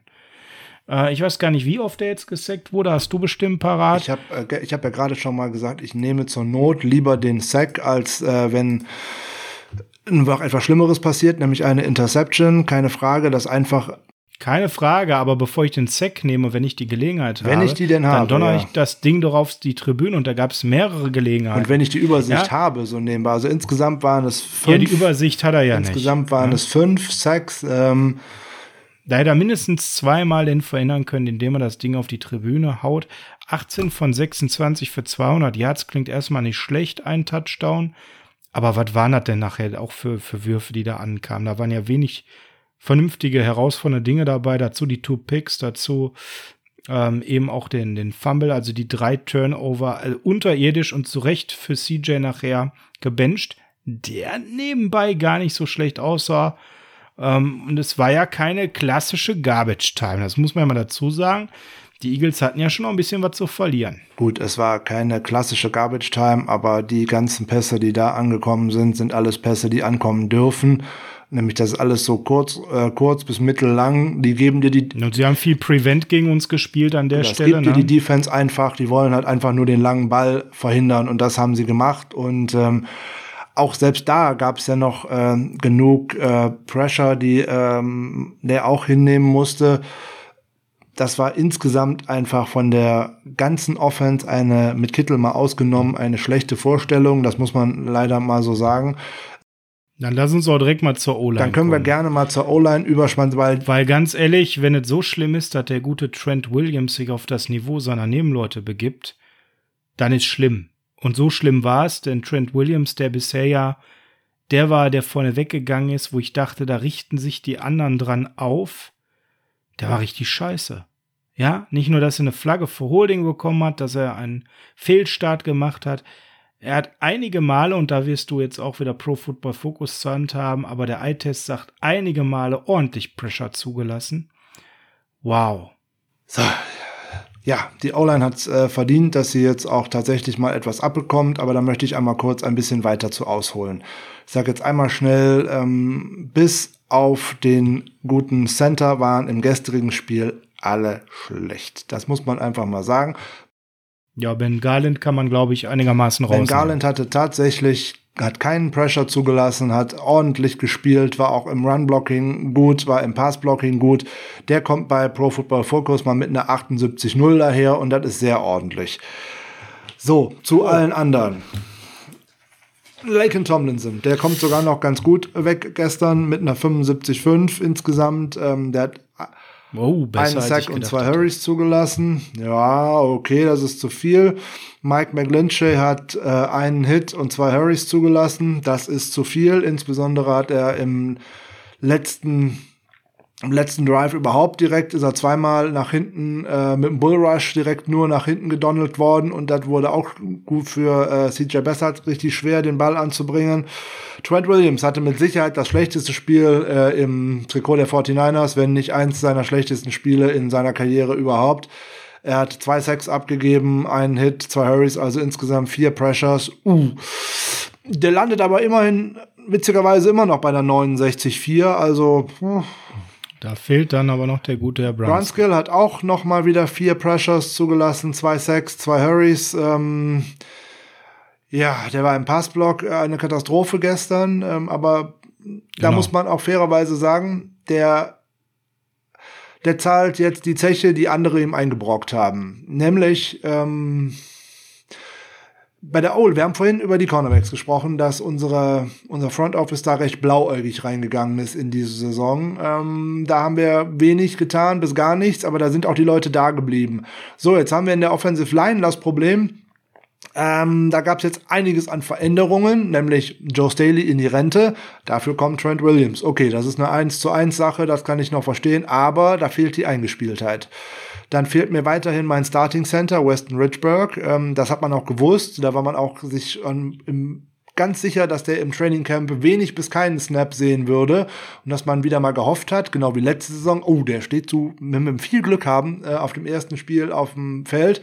Tut er jetzt nicht, also jetzt maximal im siebten. So, und dann hast du nur noch einen Center im Camp, der verletzt sich dann und ist dann fast vier Wochen raus. Und denjenigen, den du dann umschulen möchtest auf Right Guard, nämlich Daniel Brunskill, weil du keinen ordentlichen anderen Guard verpflichtet hast, weil Tom Compton fällt leider nicht in diese Kategorie äh, anderen ordentlichen verpflichteten Guard. Oh nein. Ähm, den stellst du dann wohin, weil der die Raps ja auf der neuen Position nicht braucht. Der spielt dann erstmal locker vier Wochen Center mit der First Offense, weil man ja keinen anderen verpflichtet hat.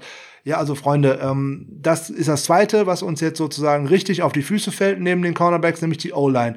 Wir haben eine O-Line, der völlig der Rhythmus fehlt, der völlig die Eingespieltheit fehlt, weil im Endeffekt sind es äh, drei andere Starter als im letzten Jahr, so und das macht einiges mit dieser mit dieser Offensive Line. So wirkt Mike McGlinchey eigentlich immer so, als ob er nicht nur die Augen bei seinem Gegenspieler hat, sondern auch gerade noch die Augen bei dem Gegenspieler von Brunskill, nämlich so reich, leicht rechts rüber das schlecht. Ähm, der gute Center weiß gar nicht, ob er nach links oder rechts gucken soll, weil beide Guards einfach noch nicht in Lauf gekommen sind. Und äh, ja, dass ein Spieler wie Trent Williams, der dann ein Jahr gar nicht gespielt hat, nach drei guten Spielen auch mal ein schlechtes Spiel macht, gerade gegen eine, gegen eine sehr gute Defensive Line, die diese Schwächen messerscharf ja, äh, ausgenutzt hat, nämlich immer das A und das B-Gap zu attackieren und zwar wie wild. Die waren dann nämlich immer mit fünf Leuten, die tatsächlich auf diese fünf Offensive Liner drauf sind, plus dann auch gerne mal noch einen Linebacker als Blitzer dazu. Das konnte diese Offensive Line einfach nicht schaffen. Und jetzt kommt der große Unterschied zu dem, was ähm, viele einfach nicht sehen und auch einfach nicht verstehen, wenn sie Football schauen.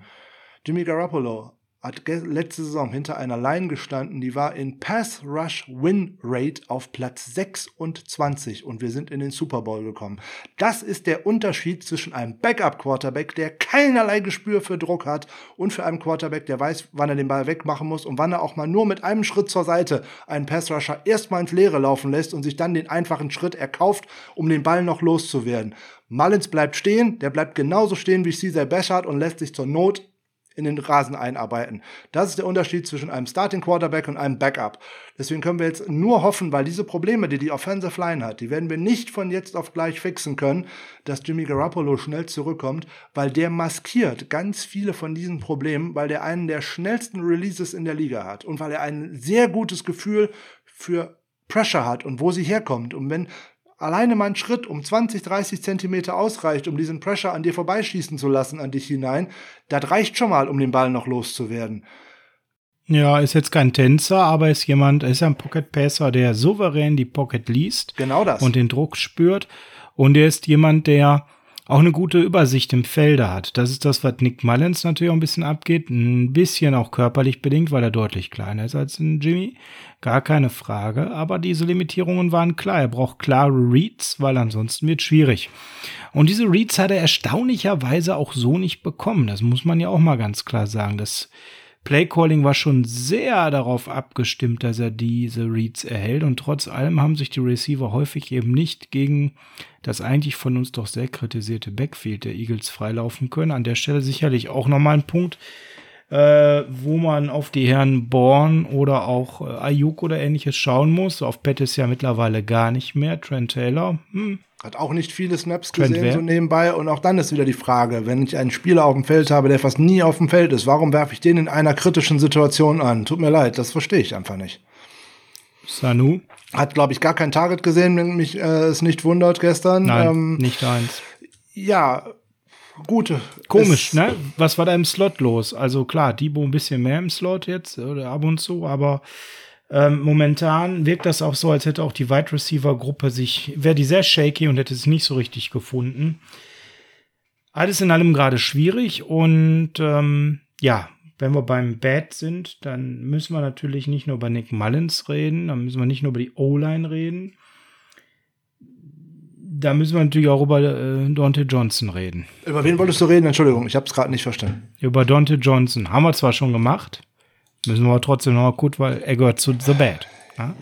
Mit der Offense waren wir schon fertig, mit dem Bad. Mit der Offense sind wir fix und fertig. Ich bin durch mit der Offense. Wir können jetzt noch sagen, das Laufspiel war ja, nicht bitte, gut, da, aber ganz da würde ich gern auch noch was zu sagen. Da muss man ganz klar sagen, bei dem Laufspiel, ähm, eins vorneweg, die Zahlen lesen die sich gar nicht so schlecht.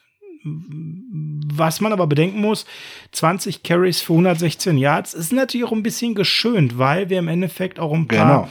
Jet Sweeps und ähnliches für George Kittle, Debo Samuel und äh, den Ayuk-Touchdown drin hatten. Wenn man die abzieht, dann sieht man eben, dass das bei den Running Backs schon ein bisschen härter unterwegs war. McKinnon und Wilson hatten zusammen nämlich für 17 Versuche 60 Yards. Das heißt, da fielen drei Versuche weg, die fast die Hälfte der Produktion gebracht haben. 3,5 Yards per Carry, das ist unterdurchschnittlich und die beiden haben massiv auch unter der schlechten O-Line gelitten, weil die Lanes einfach permanent immer wieder zu waren. Auf ein gutes Play von McKinnon kam er wieder ein Play, wo er im Backfield gestoppt wurde. Da war überhaupt gar keine Struktur drin. Also die Lanes waren einfach zu selten offen. Äh, oder dazu habe ich noch eine interessante Statistik gelesen, nämlich der gute Jarek McKinnon hatte, Moment, Moment, Moment, ich will nichts Falsches sagen, wie viele Yards hatte er? Er hatte 54 Yards Rushing und jetzt kommt der Witz an der Geschichte. Er hatte 57 Yards After Contact. Bedeutet, er ist eigentlich, er hatte jedes, fast bei jedem Play schon Contact hinter seiner Offensive Line, also hinter der Line of Scrimmage. So, die Eagles haben wir ja gerade schon. Dafür hat er sich ordentlich geschlagen. Dafür hat er sich ordentlich geschlagen. Aber das Play Calling war gestern, gerade was das Running Game anbelangt, wie ich finde, sehr einfallslos, weil wir haben mal gar nicht Outside Zone gelaufen. Es gab so gut wie keinen Run, der mal außerhalb der Tackles stattgefunden hat. Es gab keinen Run, der auch durch die Mitte wirklich gut funktioniert hat mit den Blocks. Da waren die Eagles uns deutlich voraus und da haben mir auch äh, Anpassungen gefehlt. Und da hat mir vor allem in der zweiten Halbzeit etwas gefehlt, was in der ersten Halbzeit ganz gut funktioniert hat. Warum sind denn die Wide Receiver in der zweiten Halbzeit nicht mehr mit ins Laufspiel eingebunden worden? Verstehe ich einfach nicht. Es hat mit Ayuk hervorragend funktioniert, es hat mit Samuel funktioniert. Auch das hätte man mal mit zur Not mit einem Trent Taylor, Dante Pettis, wem auch immer machen können, nur damit man mal die Eagles Front ein wenig zum Nachdenken bekommt, nämlich dass man vielleicht das ein oder andere Loch in der Mitte dadurch kreieren kann, indem man auch mal mit einem Running Play wieder mal nach außen geht, indem man wieder End-Arounds macht, mal einen Jet Sweep macht. Wo waren denn die Play-Action-Pässe, die wir letzte Woche noch so schön gelobt haben? Ja, sie waren einfach nicht da. Zu viel Druck, äh, zu viele schlechte Entscheidungen, auch dann eben vom äh, Quarterback. Und äh, ja, und ich glaube auch, dass der Workload für McKinnon im Endeffekt zu viel war der war einfach irgendwann auch ein wenig müde. Ist auch kein Wunder, wer so lange draußen ist. Aber da muss man da die nächste. Wie gesagt, 67 Snaps gespielt, also bis zum Schluss durchgeknallt. Wir haben 73 Offensiv-Snaps gehabt und 67 hat er durchgezockt. Ähm, Jeff Wilson, die anderen sechs Snaps, da muss man sich auch die Frage stellen, warum hat man den Hasty da nicht mal reingeworfen für vier, fünf Snaps, dem Wilson mal vier, fünf Snaps mehr gegeben? Warum nicht mal das ein oder andere Play mehr über Juice? Wo dann vielleicht eben Hasty oder ein Wilson daneben steht. Das habe ich komplett nicht verstanden vom Playcalling, bin ich ganz ehrlich. Und noch Schwierig. eine ganz spannende Frage zum Running Game. Wir haben den Pass vorhin schon mal angesprochen, der leider nicht funktioniert hat auf äh, Jusek. Wo war der eigentlich gestern? Ja, der hat ganz ähm, wenig Snaps nur gespielt. 22 Snaps gespielt. Ja. Das ist nicht viel von 73 Offen äh, von 73. Nö, das äh, ist ne? weniger als ein Drittel der Snaps, ne? Und äh, in Plays, ob es jetzt Trick Plays waren oder dann auch wirklich nur anblocken und dann als Receiver spielen, habe ich ihn bis auf in ein, zwei Szenen gar nicht ja, gesehen. Ja, also und da frage ich mich halt, wenn ich doch nicht in der Lage bin, äh, mein Laufspiel ans Laufen zu kriegen. Okay, dann gehe ich mal auf Oldschool Running Game. Ich schicke nämlich mal erstmal in diese Lücke einen Fullback rein und dann nehme ich mir zumindest schon mal einen Blocker weg, weil das tut erstmal auch dem Blocker schon mal weh. Ne, der mich da kriegen will, da läuft erstmal der Fullback voll rein und dann eventuell habe ich dann hier und da mal Glück und ähm, ich spiele halt Oldschool Football.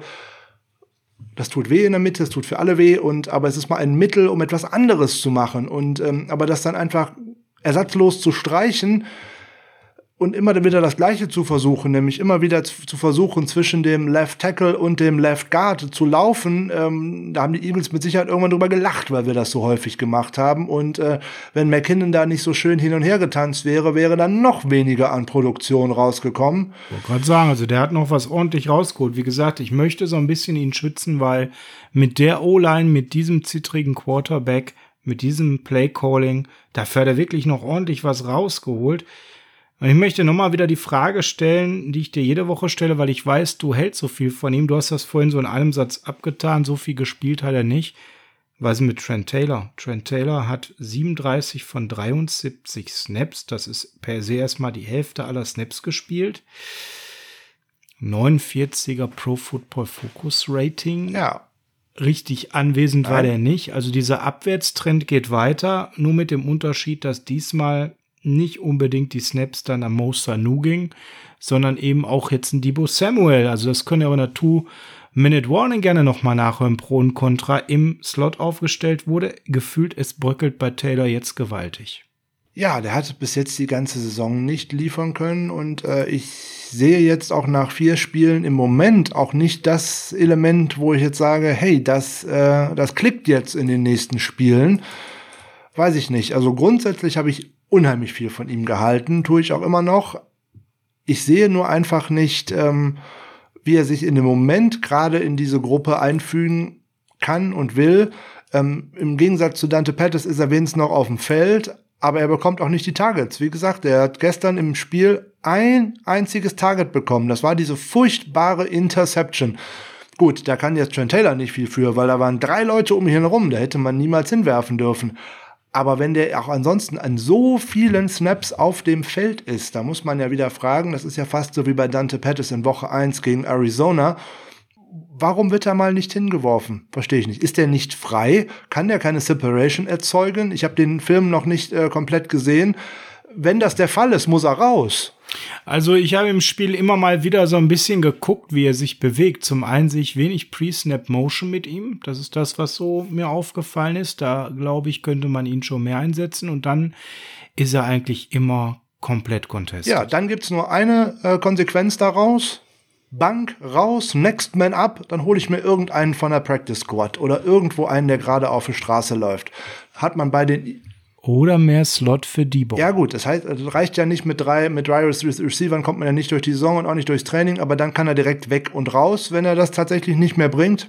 Ja, oder dann halt einer, der den Buddy hat wie Sanu, dass man ihn So sieht's aus. Wenn ich den bei, äh, was hast du vorhin gesagt, 37 Snaps auf dem Feld habe, er bekommt in einem davon ein Target, ja, dann muss ich doch jetzt mal analysieren, was war denn in allen anderen 36? Ist der nie frei oder hat ihn der Quarterback einfach nie gesehen? Also da der, da der ja, keine langen Routen ja läuft, Jimmy, in äh, Anführungszeichen, äh, ähm, kann der Quarterback ihn nicht übersehen also gesehen haben. werden muss er eigentlich, ja, und äh, in den Wochen davor war es ja mit Jimmy auch so, dass das auch schon nix war.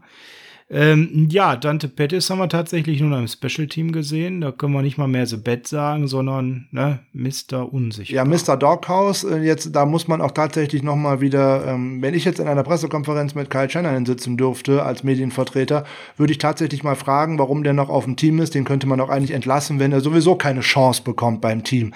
Weil da läuft's ja gerade drauf hinaus. Ähm, er ist gelobt worden für ein tolles Camp, für das er alles gemacht hätte, was die Coaches ihm in die Offseason mitgegeben hätten, bla bla bla. Ja, und wo sind die Chancen auf dem Feld? Äh, er bekommt keine. So, fertig. Da kann man eigentlich sagen, okay, das ist äh, zur Not kann man jetzt auch den Schlussstrich ziehen und sagen, das Thema Dante Pettis und San Francisco 49ers hat sich erledigt. Aber dann tut's doch auch bitte. So, weil ihr tut dem Spiel. Ja, da hast du mir noch gesagt, sein Vertrag gibt das nicht her. ja, das, das ist ja richtig. Macht. Das Cutten macht keinen Sinn, weil da muss man ihn bezahlen. Das ist ein Draft-Pick, aber dann versuche ich halt alles, um ihn zu traden. Und wenn ich nur einen Fünft- oder einen Sechstrunden-Pick dafür bekomme, wenn ich denn einen finde, der ihn haben möchte, okay, dann habe ich ihn dann von meiner Gehaltsliste runter. Können wir. Und da wüsste ich spontan ein Team, das dir auch sofort einfallen wird, die für ihn als Wide Receiver mit dem Potenzial zumindest einen Late Route Bit geben würde. Jetzt bin ich gespannt. Ich wüsste kein Team aktuell. Na, wer hat denn mit Zeitungsjungen gegen uns gerade gewonnen? Ja gut, also die werden sich und da muss man nur ganz ehrlich sagen, Dante Pettis hat doch definitiv mehr Qualität als das, was ich bei Philly da hab rumlaufen sehen. Also entschuldige. Okay, wenn, äh, wenn Howie Roseman sich den zweiten dämlichen Vertrag von den 49ers ans Bein bindet, wird er aus Philadelphia nicht rausgeführt, sondern rausgetreten. Aber Dante Pettis ist nicht verletzt, der spielt, also von daher. Ja, gut, ähm, er könnte spielen, sagen wir mal so. Ähm, ich sag ja, hab das vor der Saison schon gesagt, ist auch eine, für mich eine ganz klare Kritik auch an dem Coaching-Staff. Wenn man einen Spieler mit großem Potenzial hat und es das nicht aufs Feld bekommt, dann muss sich auch mal ein Coach hinterfragen und auch mal kritisch hinterfragen lassen.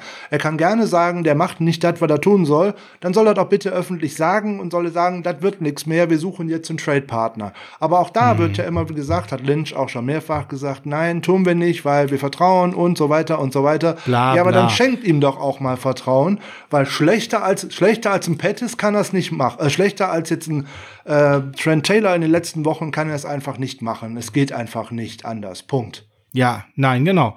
Absolut. Und auf der anderen Seite cuttet man Long Snapper, weil er mal ein schlechtes Spiel hatte. Für mich auch zumindest zweifelhaft. Also so viele schlechte Spiele hatte Kyle Nelson davor nicht. Wird dann gecuttet, um ein Zeichen zu setzen, ja. Und was ist mit Dante Pettis? Ist das dann ein Zeichen, wenn man ihn jetzt so disst? Sorry, ähm, Trent Taylor darf dann dafür immer wieder spielen, spielen, spielen. Die Hälfte des Snaps leistet gar nichts. Für mich total inkonsequent, was das Personal angeht, muss ich ganz ehrlich sagen. Entweder bin ich der Hardliner und pack mal ein paar Leute raus, oder aber ich äh, gebe Leuten noch mal eine zweite und dritte Chance.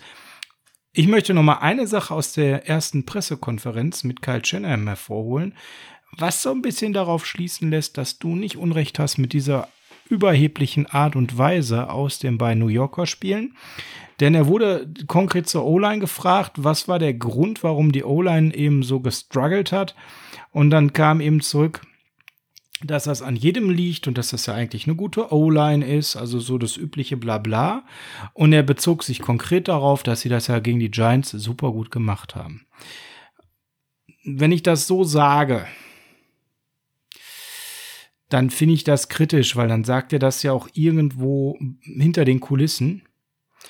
Und das ist für mich halt ein völlig falsches Zeichen, weil ne, dann ist ganz klar hier an der Stelle nicht weitergegeben worden, ähm, wie stark unterschiedlich die O-Line und die ähm, ja gegen die Giants im Vergleich zu den Eagles spielt. Die Eagles nun mal eine ganz andere Defensive Front haben, einen ganz anderen Pass Rush und das ist für mich überhaupt nicht vergleichbar und ich finde solche Aussagen unheimlich schwer, sich da auf gute Spiele zu beziehen, meiner Mannschaft oder meiner Mannschaftsteile, ähm, gegen Gegner, die einfach schlecht in dem Bereich sind. Was für eine Front Four denn bitte, haben denn bitte die Giants im Vergleich äh, zu den Eagles? Und äh, finde ich eine ganz schwierige Aussage, bin ich ganz ehrlich. Und da schwingt genau das mit, was du gesagt hast.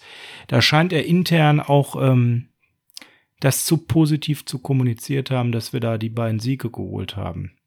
Und das könnte dann eben auch der Auslöser sein, dass man mit so einer Einstellung gegen die Eagles rangegangen ist, wo uns beiden klar war, obwohl da Zeitungsjungen mittlerweile Wide Receiver spielen, das ist aufgrund der starken Mannschaftsteile, wie eben dem Pass Rush, wie eben ähm, die Front Four da ähm, ein ganz anderes Kaliber. Ja, wir haben am Freitag darüber gesprochen. Stresstest für die O-Line, äh, die nach vorne gehen müssen und sich verbessern müssen und haben über Laken Tomlinson, über Daniel Brunskill und über Quan Alexander gesprochen. Der spielt zwar nicht in der O-Line, aber das waren die drei Spieler, über die wir da gesprochen haben ja, ähm, wie gesagt, das O-Line-Problem wird man jetzt so von jetzt auf gleich nicht äh, fixen können. Man hat auch die entsprechenden Alternativen dazu nicht. Das, wir sind uns darüber einig, dass das wahrscheinlich nicht besser aussieht, wenn auf einmal Tom Compton Right Guard spielt. Nein, nein, nein. Und ich habe noch ein ganz anderes Problem gehabt. Ähm, das war ganz klar Gameplan von Doug Peterson, das so zu spielen. Also wenn ich mir mal angeschaut habe, wie die D-Line gespielt hat von den Eagles, wie sie ihre Aufstellungen permanent verändert haben, von äh, 4-3 over zu 4-4. Also die, die O-Line von uns hat ja permanent auch wieder andere Looks bekommen.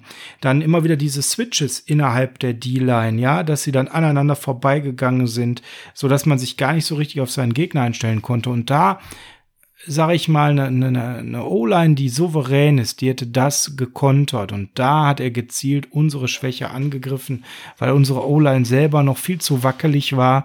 Und die war völlig überfordert mit dieser Mischung von, von Looks, die sie bekommen hat, bei jedem Snap.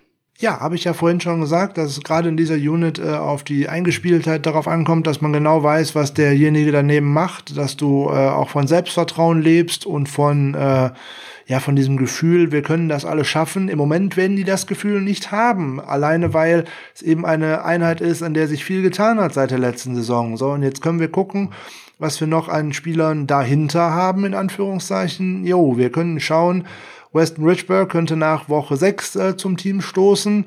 Ja, dann könnte er. Wobei Ben Garland ja nicht der Schwachpunkt ist. Ja, aber das wäre vielleicht eine Möglichkeit, einen anderen Schwachpunkt zu fixen, weil dann schubst sich einen Center halt rüber auf eine Guard-Position. Das können die, das ist nicht großartig anders. Er muss nur keinen Ball mehr scannen. Ja, es ist sogar weniger anspruchsvoll. Das könnte man tun. Da könnte man überlegen, ob dann äh, Brunskill tatsächlich dann im Moment Tomlinson. nicht der richtige ist. Es könnten, wir könnten aber auch genauso gut über Tomlinson sprechen, weil für beide dieser Spots gibt es im Endeffekt keine Alternative auf diesem Roster. Was man noch dahinter hat, sind nämlich noch Tackles. Ja, und ein Colton McKivitz, ein Rookie, dem in der Saison alles fehlt, insbesondere Raps und Trainingseinheiten und, und, und, und, und, ja. ne, der ein ganz toller Pass-Protector im College gewesen ist, aber der ist alles nur nicht NFL-ready und dann schon gar nicht auf einer Position, die er noch nie gespielt hat, so nebenbei. So, der gute Justin School ist auch noch mal ein Tackle, der ist auch noch mal hinten dran den kannst du auch nicht einfach mal eben so lustig Nein, auf Left Guard stellen nicht. oder sowas. Damit fixst du keine Probleme. Du machst dir noch viel mehr damit. So, und das ist das, wo wir äh, vorhin gesagt haben, das ist so ein bisschen blauäugig, wie man in diese Saison reingegangen ist. Äh, man hat einen, äh, einen, einen äh, veritablen Starter, den wir vielleicht auch als Schwachpunkt ausgemacht haben mit ähm, Mike Person. Zumindest im Super Bowl haben wir ihn da definitiv als Schwachpunkt ausgemacht. Ähm, entlassen aber ohne eine Alternative zu verpflichten, weil Tom Compton ist für mich keine. Wenn ich mir da angucke, was der über seine Karriere gemacht hat, ein Swingman Nein, überall. Definitiv. wieder weg, weg, weg. Da hätte ich doch fast bei dem äh, netten äh, Spencer Long gedacht, das wäre vielleicht noch eine bessere Alternative, der ja dann so kurz wieder mal direkt in den Sonnenuntergang geritten ist, nach drei Tagen, nachdem man. Eher, eher als kommen, definitiv. Frank, um das Thema mal abzuhaken an der Stelle, wenn ich dir sage, dass bei 55% aller Dropbacks Mullins under pressure war. Wie oft hat Philly geblitzt, deiner Meinung nach? Mal aus dem Bauch. Nicht so häufig. Ich würde mal glatt behaupten, in weniger als 20% aller Snaps. Weniger als 20% aller Snaps. Wir waren bei, ähm, was haben wir gesagt, über 70. 20% äh, von 70 wären 14. Ja, so ungefähr. 14, 15. So, so ungefähr schon wenig, ne? Also bei 55 Prozent aller Dropbacks war ja under pressure, da sind 14 wenig. Und jetzt sage ich dir die Auflösung, es waren vier. Übel, oder? Ja, das passt aber überhaupt nicht zu dem, was ich gesehen habe. Da standen so oft vier oder fünf, also eigentlich fünf oder sogar sechs Leute direkt an der Line of Scrimmage beim Snap. Da können wir jetzt drüber streiten, ob das ein Blitz ist oder nicht. Ist ja die Frage, wie ich das zähle. Dann lass es fünf oder sechs Mal sein an der einen oder anderen Stelle. Aber du hast ja gerade schon aus dem Gefühl gesagt, sie mussten extrem wenig blitzen. Sonst hättest du eine höhere Zahl genannt. Bei 55 Prozent aller Dropbacks under Pressure würde man situativ sagen, boah, haben die viel geblitzt. Du hast schon ganz klar gesagt, mussten sie nicht, weil das Verhältnis unsere schwache O-Line zu der starken D-Line, das war eben der Schlüssel dieses Spiels. Das muss man ganz klar sagen. Neben dem, was wir auf der anderen Seite schon diskutiert haben, wie wir Carson Wentz erstarkt haben, dadurch, dass er laufen konnte, dadurch, dass er seine Rollout spielen konnte, waren das die beiden Keys of the, of the Game, muss man an der Stelle sagen.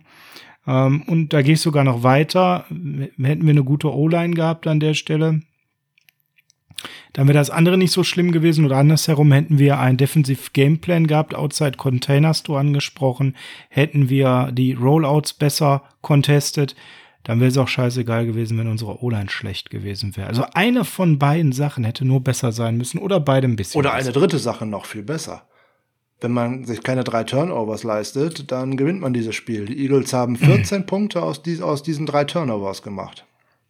Ja, es reicht ja, wenn man den Pick Six auf Singleton nicht wirft wäre eine, wäre eine Möglichkeit gewesen, ja. Zu dem Zeitpunkt war das so, dass wir das Spiel im Griff noch hatten. Auch wenn die Eagles gerade durch Johnsons Fauxpas rankamen, wir hatten den Ball, wir hatten ein langes Feld, wir hätten eine Menge Zeit von der Uhr nehmen können, wir hatten es in der Hand wieder zu punkten. Ja, man hat es äh, definitiv versäumt, äh, oder Shannon hat es auch versäumt, seinen Gameplan mal an, im Laufe des Spiels anzupassen.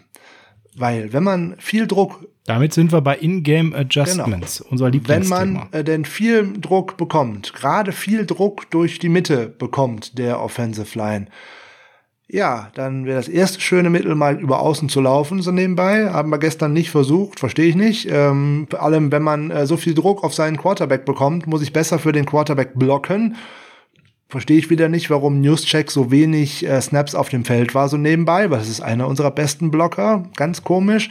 Ähm, dann der nächste Punkt, den ich nicht verstehe, ist, warum spielt man nicht mehr mit zwei Tight End Sets so nebenbei? Weil Ross Dwelly habe ich gestern auch, hat er ein Target gesehen oder so nach dem tollen Spiel letzte Woche? Auch nicht aufgefallen. Obwohl er sogar einigermaßen viele Snaps gespielt hat. Verstehe ich wieder nicht. Alleine, äh, man hätte auch für George Kittle noch viel mehr Platz schaffen können, wenn man den zumindest zwei, dreimal angeworfen hätte, weil dann hätten die noch auf einen anderen Spieler auch noch einen abstellen müssen, um mal zu gucken. Aber er hatte 13 Snaps von 73, habe ich gesagt. Ja, aber sag ich doch gerade. Also deutlich runtergefahren, wenig zwei Aber ich habe doch viel, ich habe doch viele Möglichkeiten, etwas, um meine äh, Offensive Line zu unterstützen. Ich kann anstelle, ich ja. kann anstelle eines zweiten Tight Ends, kann ich ja auch noch einen weiteren Tackle zur Not mit aufs Spiel bringen. Der wäre ja sogar noch pass-eligible. Das wäre aber nicht mal das Problem. Aber der könnte ja auch noch mit blocken. Das machen ja sogar die Ravens oder auch schon mal die Kansas City Chiefs. Warum machen wir solche Sachen nicht? Wenn, wenn ich denn das Problem so in der O-Line habe, dann stelle ich halt noch einen Spieler dazu, der mit mir blocken muss. Aber ich mag das einfach nicht, wenn man versucht, von Anfang an nur an dem festzuhalten, was man sich vorher mal auf dem Reißbrett ausgedacht hat. Man muss das Ganze anpassen, weil daraus gewinne ich das Spiel. Das ist wie beim Fantasy Football in Anführungszeichen jetzt mal ganz vereinfacht. Mein Spiel oder die Fantasy League gewinne ich auch nicht im Draft, die gewinne ich über alles das kontinuierliche, was ich mache. Wenn ich mich darauf verlasse, was ich am Anfang mal gemacht habe, gewinne ich nichts. So, wenn ich jetzt nur da mit, der, mit dem Plan hingehe, den ich mir zu Hause auf dem Reißbrett ausgelegt habe, da will ich das Spiel nicht mitgewinnen. Insbesondere, wenn ich sehe, dass mein Quarterback so sehr schwimmt, dann muss ich doch andere Dinge machen. Wo sind denn dann mal die Play-Action-Plays nach außen, um auch mal diesen Pass-Rush gegen sich sozusagen arbeiten zu lassen. Weil wenn die Line so aggressiv spielt, das eröffnet mir eigentlich auch immer Möglichkeiten, nämlich Möglichkeiten gerade in der ganzen Underneath-Zone dahinter, weil da ist ja dann erstmal keiner. Ne, man muss die mal in eine falsche Richtung führen. Wo waren mal die Rollouts, dass auch die Defensive Line mal richtig laufen muss, damit die müde wird und, und, und. Also da haben wir gestern so viele Dinge nicht gesehen, die die Shanahan Offense eigentlich immer gut kann, dass ich mich gefragt habe, was für ein Spiel ich da eigentlich sehe. Ich fühlte mich äh, zwangsläufig an das Spiel von den Eagles äh, von vor äh, vier Jahren erinnert, so eines der schlimmsten Spiele, die ich mm. je gesehen habe. Mm. Oh, ja, oh, mein Gott, bis gerade hatte ich schlecht, jetzt habe ich üble Laune. Ja, aber das war ein ähnliches Spiel, weil so überhaupt nichts funktioniert hat und wir ja, weiß ich nicht. Und das Schlimmste an der ganzen Geschichte ist, dass du sogar noch bis in die Schlusssekunde äh, die Chance hast, eigentlich das Spiel wieder zu gewinnen. Das, wenn du da jetzt rausgehst, du hast 14 zu 38 verloren oder irgendwas, dann kannst du noch sagen, meine Güte, der Gegner war um so vieles besser, da mache ich direkt einen Haken dran. Ja, war nicht, wie gesagt, wir sind wieder bei dem Einleitenden, wo ich sage, wir sind eigentlich bei, bei, bei, äh, bei Weihnachten, weil äh, wir haben so viele Geschenke verteilt, in Offense wie in Defense. Ich möchte das nicht nur an Nick Mullins festmachen ähm, die Defense hat. Ja, aber sorry, nein, also aber schon einen großen Teil. Alleine ganz am Anfang, wo er den Slant auf Bone verpasst, ähm, danach dann dieser Fullback Wheel, wo er den Justek da fünf Yards überwirft, der dann Open Field hatte, sorry. Also da muss man ganz klar sagen, da fing es für mich schon an und dann hat der gute Nick danach eigentlich sich auch nie so richtig reingespielt. Der war nie richtig der hat drin keinen Rhythmus gefunden, gefunden. Wie hätte er den auch finden sollen? Hat nie mit diesem Pressure arbeiten können. Ähm, schwierig. Wie gesagt, dann die Frage, wenn diese äh, Real Route mit äh, Kyle Juszczyk eigentlich so gut funktioniert hat, bis darauf, dass der Pass nicht angekommen ist, warum versucht man so ein Play nicht nochmal in der zweiten Halbzeit er später? Hatte 40 Yard vor sich frei. Ja, warum genau, versucht man es nicht nochmal und guckt, was passiert? Warum spielt man in der zweiten Halbzeit keine Endarounds mit mehr mit den Wide Receivers? Warum macht man das auf einmal nicht mehr? Der Plan war ja offensichtlich vom Gameplan, ihm zwei, drei Chancen auf einen Big Play am Anfang zu geben, damit er Selbstvertrauen und Sicherheit bekommt. Und er hat sträflich. Gut, aber das kann ich doch einfach nicht sagen. Ich mache jetzt nicht so weiter. Ich mache jetzt nur Sicherheit. Nur, mit nur Sicherheit gewinne ich kein Spiel in der NFL. Und genau das hat man in der zweiten Halbzeit gesehen. Das hat man, man baut gesehen, den Gegner ja. damit auf. Der gewinnt nämlich dann die Sicherheit, weil bei ihm viel mehr geht. Er steht nämlich nicht so sehr unter Druck. So, was wir dann gesehen haben, ist das, was Mullins gar nicht kann. Das hatte er auch in seiner 2018er Saison mit den Starts unter Beweis gestellt. Einem Rückstand hinterherlaufen. Kann er nicht. Da wird er verdammt noch nervöser, als er dann ohnehin schon gewesen ist. Da fehlt ihm dann halt die, die Coolness, um da weiter zu, weiterzumachen. So, jetzt können wir ja noch drüber philosophieren. Ähm, wir können schon mal einen kleinen Blick vorauswerfen. Wen lässt man denn um Gottes Willen starten, falls Garoppolo gegen Miami nicht kann? Das ist eine ganz spannende Frage, wie ich finde. Naja, finde ich nicht, weil äh, CJ, wie gesagt, hat dann nur gegen Prevent gespielt und das ist für mich nichts, was wirklich diskutabel ist. Aber der und, andere ist ähm, völlig ohne Selbstvertrauen. Eigentlich war es ja so, ja, aber wenn du ihn jetzt bencht, dann ist er ge gebrochen, ne? Dann kommt er so schnell nicht wieder. Und was ist, wenn bei Garoppolo sich das zieht und CJ wieder das macht, was er da vorher mal gemacht hat, den Ball sehr lange halten, bis er Gras frisst? Ganz schwierig. Ich würde mich auch gar nicht so auf den Quarterback einschießen. Da bist du schon richtig zu sagen, es lag auch viel am Play Calling. Ähm, da fehlten die Adjustments zu sagen, hey, ne, wir haben Trick Plays nachher vermisst, wir haben die Einbeziehung der Wide Receiver ins Run Game nachher vermisst, wir haben Plays für Juice Stack vor allem auch vermisst, so die Idee noch mal ein bisschen was abwechslungsreiches zu zeigen. Am Anfang äh, drittes Quarter war das noch und danach war das einfallslos hoch drei und das war gar nicht schön. Und äh, noch mehr Kittel geht ja irgendwann auch nicht. Also der hat ja wirklich sein Bestes gegeben. Zweite Entscheidende war einfach für mich, wie gut äh, Wenz aussah mit drei dahergelaufenen Zeitungsausträgern. Ähm, unglaublich. Also wirklich, das ist für mich das Entscheidende, auch ähm, diese beiden Punkte. Weswegen das Spiel verloren haben und mit dem Blick auf Miami, da werden wir am Freitag drüber sprechen. Ich hoffe, das Tape wird richtig analysiert werden. Ähm, so lange bleibe ich bei meinen Worten. Äh, Saleh Sachs. Ja, im Moment ist äh, tatsächlich schwierig, etwas Positives aus dieser Niederlage herauszuziehen. Äh, nämlich äh, selbst bei George Kittle könnte man das Haar in der Suppe finden. Ähm, fängt er nämlich die Two-Point-Conversion. Äh, den Ball muss er eigentlich fangen, sein einziger Drop im ganzen Spiel. Ja, dann bist du im letzten Drive auch nicht so sehr unter Druck und stehst an der Wand, dass du einen Touchdown machen musst, weil so wärst du mit einem Field Goal in die Overtime gekommen. Aber das ist natürlich dann in so einem Spiel, wo nichts geht, in Anführungszeichen, dann macht auch noch der Spieler, der vorher das absolute Karrierespiel gemacht hat, auch noch einen Fehler und äh, fängt halt diesen Ball nicht und so geht so ein Spiel dann halt dahin. Das meinte ich ja mit den ganzen Geschenken, die wir verteilt haben. Ja, ich sag nur noch mal den Namen, den können wir dann jetzt wieder vergessen, weil ab nächste Woche ist der Mann wahrscheinlich im Football nicht mehr relevant. Travis Falkham heißt der Junge. Ist gerade von der Practice Squad hochgekommen. Hätten sie mal wenigstens Deontay Burnett genommen, den hätte ich wenigstens noch gekannt. Der war letztes Jahr mal bei uns auf der Practice Squad. ja, Travis Falkham. So, den Namen können wir dann jetzt wieder vergessen. Aber weiß man ja nicht. Vielleicht legt er jetzt tatsächlich eine große Karriere hin. Sowas soll ja mal passieren. Man braucht ja vielleicht mal eine Initialzündung. Aber Dante Johnson der Karrierebeschleuniger, ja? Ganz Womöglich. Ganz Manchmal Aussicht. braucht man auch mal einen Brandbeschleuniger. Das ist einfach so. So, Brandbeschleuniger ist natürlich jetzt, äh, Sully Sachs ist natürlich auch so eine Sache. Ähm, ja, ich bin auch nicht zufrieden mit dem Playcalling. Ich bin nicht zufrieden mit den Adjustments, die gemacht werden. Ja, aber seit vier Wochen. Also ich möchte es nochmal an der Stelle ganz, ganz äh, klar betonen, Frank. Es geht mir hier nicht um Woche 4, es geht mir seit vier Wochen darum, dass ich mit seinem Playcalling nicht ja, no, Wir haben das ja in äh, jeder Folge jetzt eigentlich angesprochen, dass wir da nicht so ganz mit zufrieden sind und dass wir uns da andere Dinge wünschen.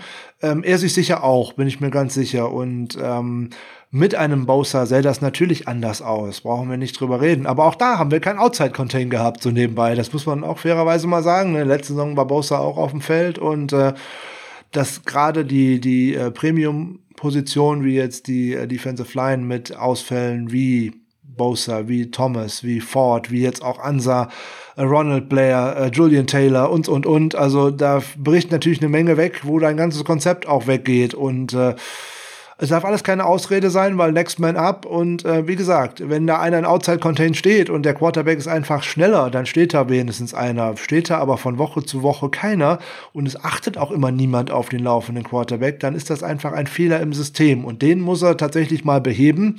Sonst werden wir dann noch mehrere Spiele sehen. Sonst schlägt uns sogar Jared Goff zu Fuß, wenn es dann mal eng wird, so nebenbei. Wenn der sich zu Fuß aufmacht, immer dann, na, der ist ja schon Duckelt-Style. Ähm, Und da kommen ganz andere Probleme auf unsere Defense zu. Aber mal so ein bisschen, ne, also mir ist es auch zu kurz gesprungen zu sagen, im Oktober kommen die Gesunden wieder.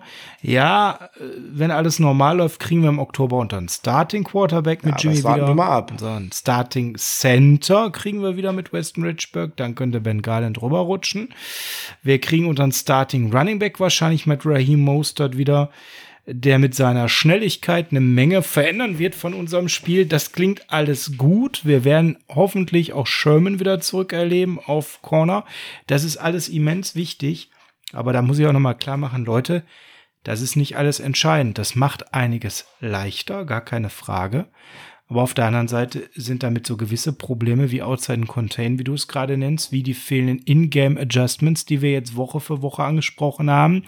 Und auch die Tatsache, dass da nicht genug Feuer drin ist, von der Einstellung her, nicht wett. Denn eigentlich Next Man Up hätte hier gut funktionieren können. Man muss es ganz klar sagen, die Eagles waren mehr als schlagbar. Nicht umsonst sind die so schlecht gestartet. Und wir haben dieses Spiel verloren. Nicht die Eagles haben es gewonnen. Was mit Ronald Blair? Den dürften wir doch eigentlich auch bald zurücksehen, oder? Könnte ja auch nochmal ein wichtiges Puzzlestück sein. Habe ich ja am Anfang schon äh, was zugesagt. Was erwarte ich denn dann von einem Spieler, der ab Woche 7 eingreifen kann, der da vor gut einem Jahr dann einen Kreuzbandriss erlitten hat?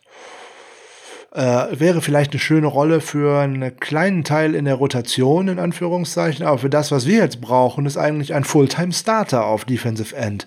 Das wird er von Anfang an auch nicht leisten können, so nebenbei, weil dann passiert ganz schnell das, was jetzt auch bei Ezekiel Ansa passiert ist. Du kommst sozusagen von 0 auf 100 von der Straße aufs Feld, dein Körper ist überbeansprucht und dann geht wieder irgendwas kaputt. Das ist nämlich dann meistens ein Teufelskreis da muss man mal schauen, was da geht. Also ich denke, wir werden um eine weitere Verpflichtung für die Defensive Line, also gerade für die Defensive End Position nicht herumkommen, weil Kerry Hyder das alleine einfach nicht wuppen kann, in Anführungszeichen. Und äh, Ronald Blair sehe ich, wenn er zurückkommt, gerade erstmal in den ersten Spielen nur in einer Rot Rotation, 10, 15 Snaps, nicht mehr. Und äh, umso weiter es in die Saison hineingeht, umso mehr könnte das dann werden. Aber das ist kein Starter aufgrund der harten Verletzungen, die er hinter sich hat. Ähm, Gleiches gilt für Julian Taylor. Die können uns hier und da mal Entlastung bringen. Aber das ist jetzt nichts, äh, was einen Starter ersetzen kann. Und schon gar nicht von jetzt auf gleich mit einem Kaltstart. Weil dann sehen wir sie wahrscheinlich für noch längere Zeit anschließend wieder nicht. Das ist, ähm und bei, du hast so schön gesagt, wir hoffen, dass wir im Oktober den Jimmy Garoppolo wiedersehen. Ja, äh, erinnere dich daran, was ich äh, gesagt habe, als die Diagnose rauskam, Ankle Sprain, ne? Das können zwei Wochen sein, das können zwei Monate sein. Warten wir mal ab, ob der diese Woche wieder auf dem Feld steht. Weil das hat sich äh, letzte Woche auch schon so angehört. Oh, wir sind, ne, hm, wir sind, hm, wir gehen mit einem guten Gameplan voran und wir denken, wir sind optimistisch, dass er auch an der Trainingswoche äh, teilnehmen kann. Und wo war er? An drei Spiel, an drei Trainingstagen nicht auf dem Feld. Wenn das in dieser Woche wieder so aussieht, dann spielt er auch nicht gegen Miami. Aber das warten wir erstmal ab. Nur, das ist eine Art der Verletzung, wo man einfach nicht äh, sagen kann, der steht in drei Wochen wieder auf dem Feld oder sowas. Wie gesagt, das wäre jetzt optimal, wenn er jetzt äh, gegen Miami wieder da sein könnte. Das könnte aber auch noch dauern. Das weiß man halt leider nicht. Gegen Miami ist das letzte Spiel, bevor das Gauntlet beginnt. Ja, das letzte Spiel, welches äh, okay ist vom Schwierigkeitsgrad. Deswegen könnte es tatsächlich sein, dass wir den einen oder anderen wenig bis gar nicht sehen in limitierter Snapzahl oder eben noch mal auf der Bank, weil man noch mal versucht, den Next Man abzuleben, was jetzt gegen die Eagles eben gehörig in Teilen schiefgegangen ist. Ab Woche 6 kreist der Hammer in unserem Spielplan. Den haben wir ja ausführlich hier besprochen. Die Folge haben bestimmt die meisten von euch damals auch gehört. Sonst hört gerne noch mal rein in das Schedule, was wir besprochen haben. Und ab dann spätestens brauchen wir einen Sherman, einen Garoppolo, einen Mostert zurück. Und ab Woche 7 dürfte es Richburg sein. Ne? 7 dürften es Richburg sein, eventuell auch Blair und eventuell auch Taylor. Aber wie gesagt, die kommen alle nach schweren Verletzungen zurück, dürfen dann äh, am Training. Mal gucken, wie ja, Rusty gar, sie erstmal noch gar nichts mit Rusty zu tun, weil dann dürfen die erstmal am Training teilnehmen. Dann darfst du auch über nicht vergessen, die haben dann auch alle ein Jahr nicht mit so einem Team trainiert. Also ob von denen dann direkt ein Impact kommt, bin ich mir nicht so sicher. Und wenn du dann ja, wenn am ehesten von Richburg, gerade wenn man dann die Option zieht, Garland einen rechts rüber zu ziehen, kann ich mir schon vorstellen, dass das von Anfang an besser ist als das, was wir da aktuell das in der O-Line könnte sein, aber wie gesagt, dann machst du wieder mit einem Spieler etwas, dass du den von 0 auf 100 irgendwo hinbringst. Boah, ähm, ich bin mir dann immer nicht so sicher, ob das die gute Variante ist, insbesondere wenn dann so ein erstes Spiel, was ist denn Woche 7? Woche 7 ist hier, ist das, äh, das ist bei den Patriots, wenn mich nicht alles täuscht sechste Packers, ne? Siebte äh, Patriots. Nee, sech, sechste, sechste Rams, dann siebte, siebte Patriots, äh, achte ja. Seattle. Also, da, also ich könnte mir schönere Spiele vorstellen, um einen Spieler wieder reinzuwerfen. Ja, dann kommen noch die Packers, es kommen noch die Saints. Also das ist noch richtig auf die Fresse, wenn wir so weiterspielen. Dann müssen wir hier mal ganz klar haben an der Stelle dann äh, ist das 2 zu 2 momentan aber noch gut. Wenn wir da uns jetzt nicht gewaltig steigern, dann werden wir eine ausgeglichene Statistik Ja, im Endeffekt werden wir, äh, wenn es nicht gut läuft, auf die Saison zurückblicken und sagen, dass wir mit dem verlorenen Spiel gegen die Eagles wahrscheinlich unsere Saison beendet haben. Im Nachhinein. Weil das wird ein Spiel sein, was uns wirklich, wirklich wehtut, dass wir das verloren haben. Weil, ja gut, Seattle marschiert, haben den vierten Sieg eingefangen, aber man wäre gleich mit gleich auf mit den Rams gewesen, man wäre schon wieder ein Spiel vor den Cardinals gewesen, jetzt liegt man wieder auf dem letzten Platz der Division und die Division ist gut. Das ist das richtige Problem. Die Eagles, die können sich gerade freuen, die sind nämlich gerade mit dem ersten Sieg, den sie geschafft haben, vom auf den ersten Platz der NFC East gesprungen, was schon traurig genug ist eigentlich. Traurig, traurig. Die NFC East würden wir also locker gewinnen mit unserer Truppe, muss man ja, ganz klar sagen. Ja, da sind gute wir Chancen, ja so, aber ja. das ist halt. Die Cowboys zeigen sich sehr super von ihrer besten Seite. Ja gut, Seite. das haben Absolut. viele vor der Saison schon angesprochen. Die Offense kann gerne jede Woche äh, 40 Punkte auflegen. Die werden sich wundern, wie viele ihre Defense zulässt. So, und das Lustigste ist, dass der beste Spieler in ihrer Defense ist der, dem man es am wenigsten zugetraut hätte. Das ist Alton Smith. Ja, das stimmt, das stimmt. Was, was sich äh, sehr überraschend darstellt. Ja, äh, Frank, wir sind aber in einem 49ers Podcast und von meinem Empfinden am Ende, weil ähm, noch tiefer rumzuhacken bringt nichts. Wir freuen uns jetzt, das musste heute mal sein, mit gedrückter Stimmung, aber einfach auch grundehrlich dieses Spiel zu ähm, analysieren. Wir haben uns das heute auch an der einen oder anderen Stelle gespart, äh, so tief wie üblich in Statistiken zu gehen, weil ganz ehrlich, der Kack, der war so offensichtlich auf der Hand liegend, das mussten wir jetzt nicht noch mit zig Zahlen untermauern. Wir freuen uns auf Freitag auf eine Folge, wo wir wieder den Ausblick haben. Ein Spiel gegen die Miami Dolphins. Da freue ich mich drauf. Die können nämlich gerade keine Touchdowns erzielen und schießen nur Field Goals. Das ist schon mal sehr gut für uns. Da müssen wir immer nur drei Punkte aufholen und nicht sieben. Wir haben einen Quarterback auf der gegenüberliegenden Seite, der gerne nach einem Big Play in eine Triple Coverage wirft. Da könnten sogar unsere Safeties mal eine Interception fangen. Das wird, also, da sind Dinge dabei. Ich weiß noch nicht, wer die Devonte Parker verteidigen soll, bin ich ganz ehrlich, aber. Und da bin ich optimistisch. Der steht gar nicht auf dem Feld. Das wäre das äh, Optimale für mich. Den habe ich ja im Fantasy drin. Jede Woche muss ich schwitzen, weil der immer Game Time Decision ist. Ähm, ja, ein super Receiver, wenn er spielt. Aber die Frage ist, ob er das tut. Aber dies alles und natürlich noch viel mehr am Freitag in unserer nächsten Vorschaufolge zum Spieltag gegen die Miami Dolphins, wenn wir den Turnaround schaffen, zum 3 zu 2 kommen und uns so stärken, um danach auch die Rams zu schlagen und auf 4 zu 2 zu ziehen. Also, wir haben heute viel abgekotzt, der Frank und ich, aber unterm Strich sind wir immer noch sehr optimistisch, weil wir eigentlich ein gutes Team haben, was den ein oder anderen jetzt mal langsam wieder zurückbraucht. Und ich glaube, an der Stelle werden sie die richtigen Lehren aus diesem Tape ziehen. Das ist schon grausam genug, wenn man sich das ein zweites Mal angucken muss, aber dafür werden sie bezahlt, Frank. Und werden gestärkt in das Spiel gegen die Dolphins gehen, wo es eine Menge, Menge Schwächen gibt, die man attackieren kann.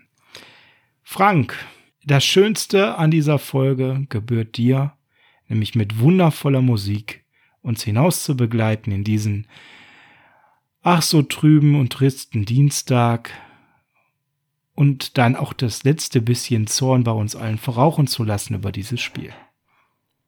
Ja, ähm, tatsächlich eine schwierige Folge heute eigentlich. Das habt ihr bestimmt auch äh, alle so empfunden im Nachklang zum zum doch recht unbefriedigenden, äh, unbefriedigenden Spiel. Das ähm, ja, mir fehlen da hier und da auch immer noch die Worte zum zu dem, was wir da alle gesehen haben und ähm, puh den Optimismus, den Sascha gerade schon äh, so schön angesprochen hat, der fehlt mir gerade noch. Den suche ich auf dem Weg bis Freitag. Äh, ich bin mir sicher, ich werde ihn finden. Nämlich zum einen, wenn ich mir unser Spiel nochmal angeguckt habe und auch wenn ich mir noch meine Dolphins-Begegnung angeguckt habe, dann wird mir bestimmt das eine oder andere Positive einfallen. Ansonsten hoffen wir mal, dass wir unter der Woche äh, von der verletzten Front mal gute Neuigkeiten bekommen. Wir könnten mal auf Spieler gespannt sein, die mal zum Tryout kommen oder vielleicht auch, auch verpflichtet werden. Ja, in dem Sinne, ähm, in eine trübe Woche entlassen wir euch trotzdem mit äh, Heart of Chrome und äh, California. Ähm, der Herbst in Deutschland ist angekommen, keine Frage. Vielleicht haben wir dann Glück und wir haben dann nächste Woche in Kalifornien auch nicht mehr schon Weihnachten. Das wäre ja ganz nett. Äh. Die äh, Dolphins brauchen keine Geschenke, die haben auch die Geschenke von den Seahawks nicht angenommen, dann sollten sie auch unsere Bitte nicht annehmen oder besser noch, wir geben ihnen erstmal gar keine, das wäre noch viel schöner. In dem Sinne, macht's gut, äh, wir hören uns am Freitag und lasst euch die Laune nicht verderben, bleibt faithful und gesund und wir hören uns am Freitag. Macht's gut, ciao. Ciao.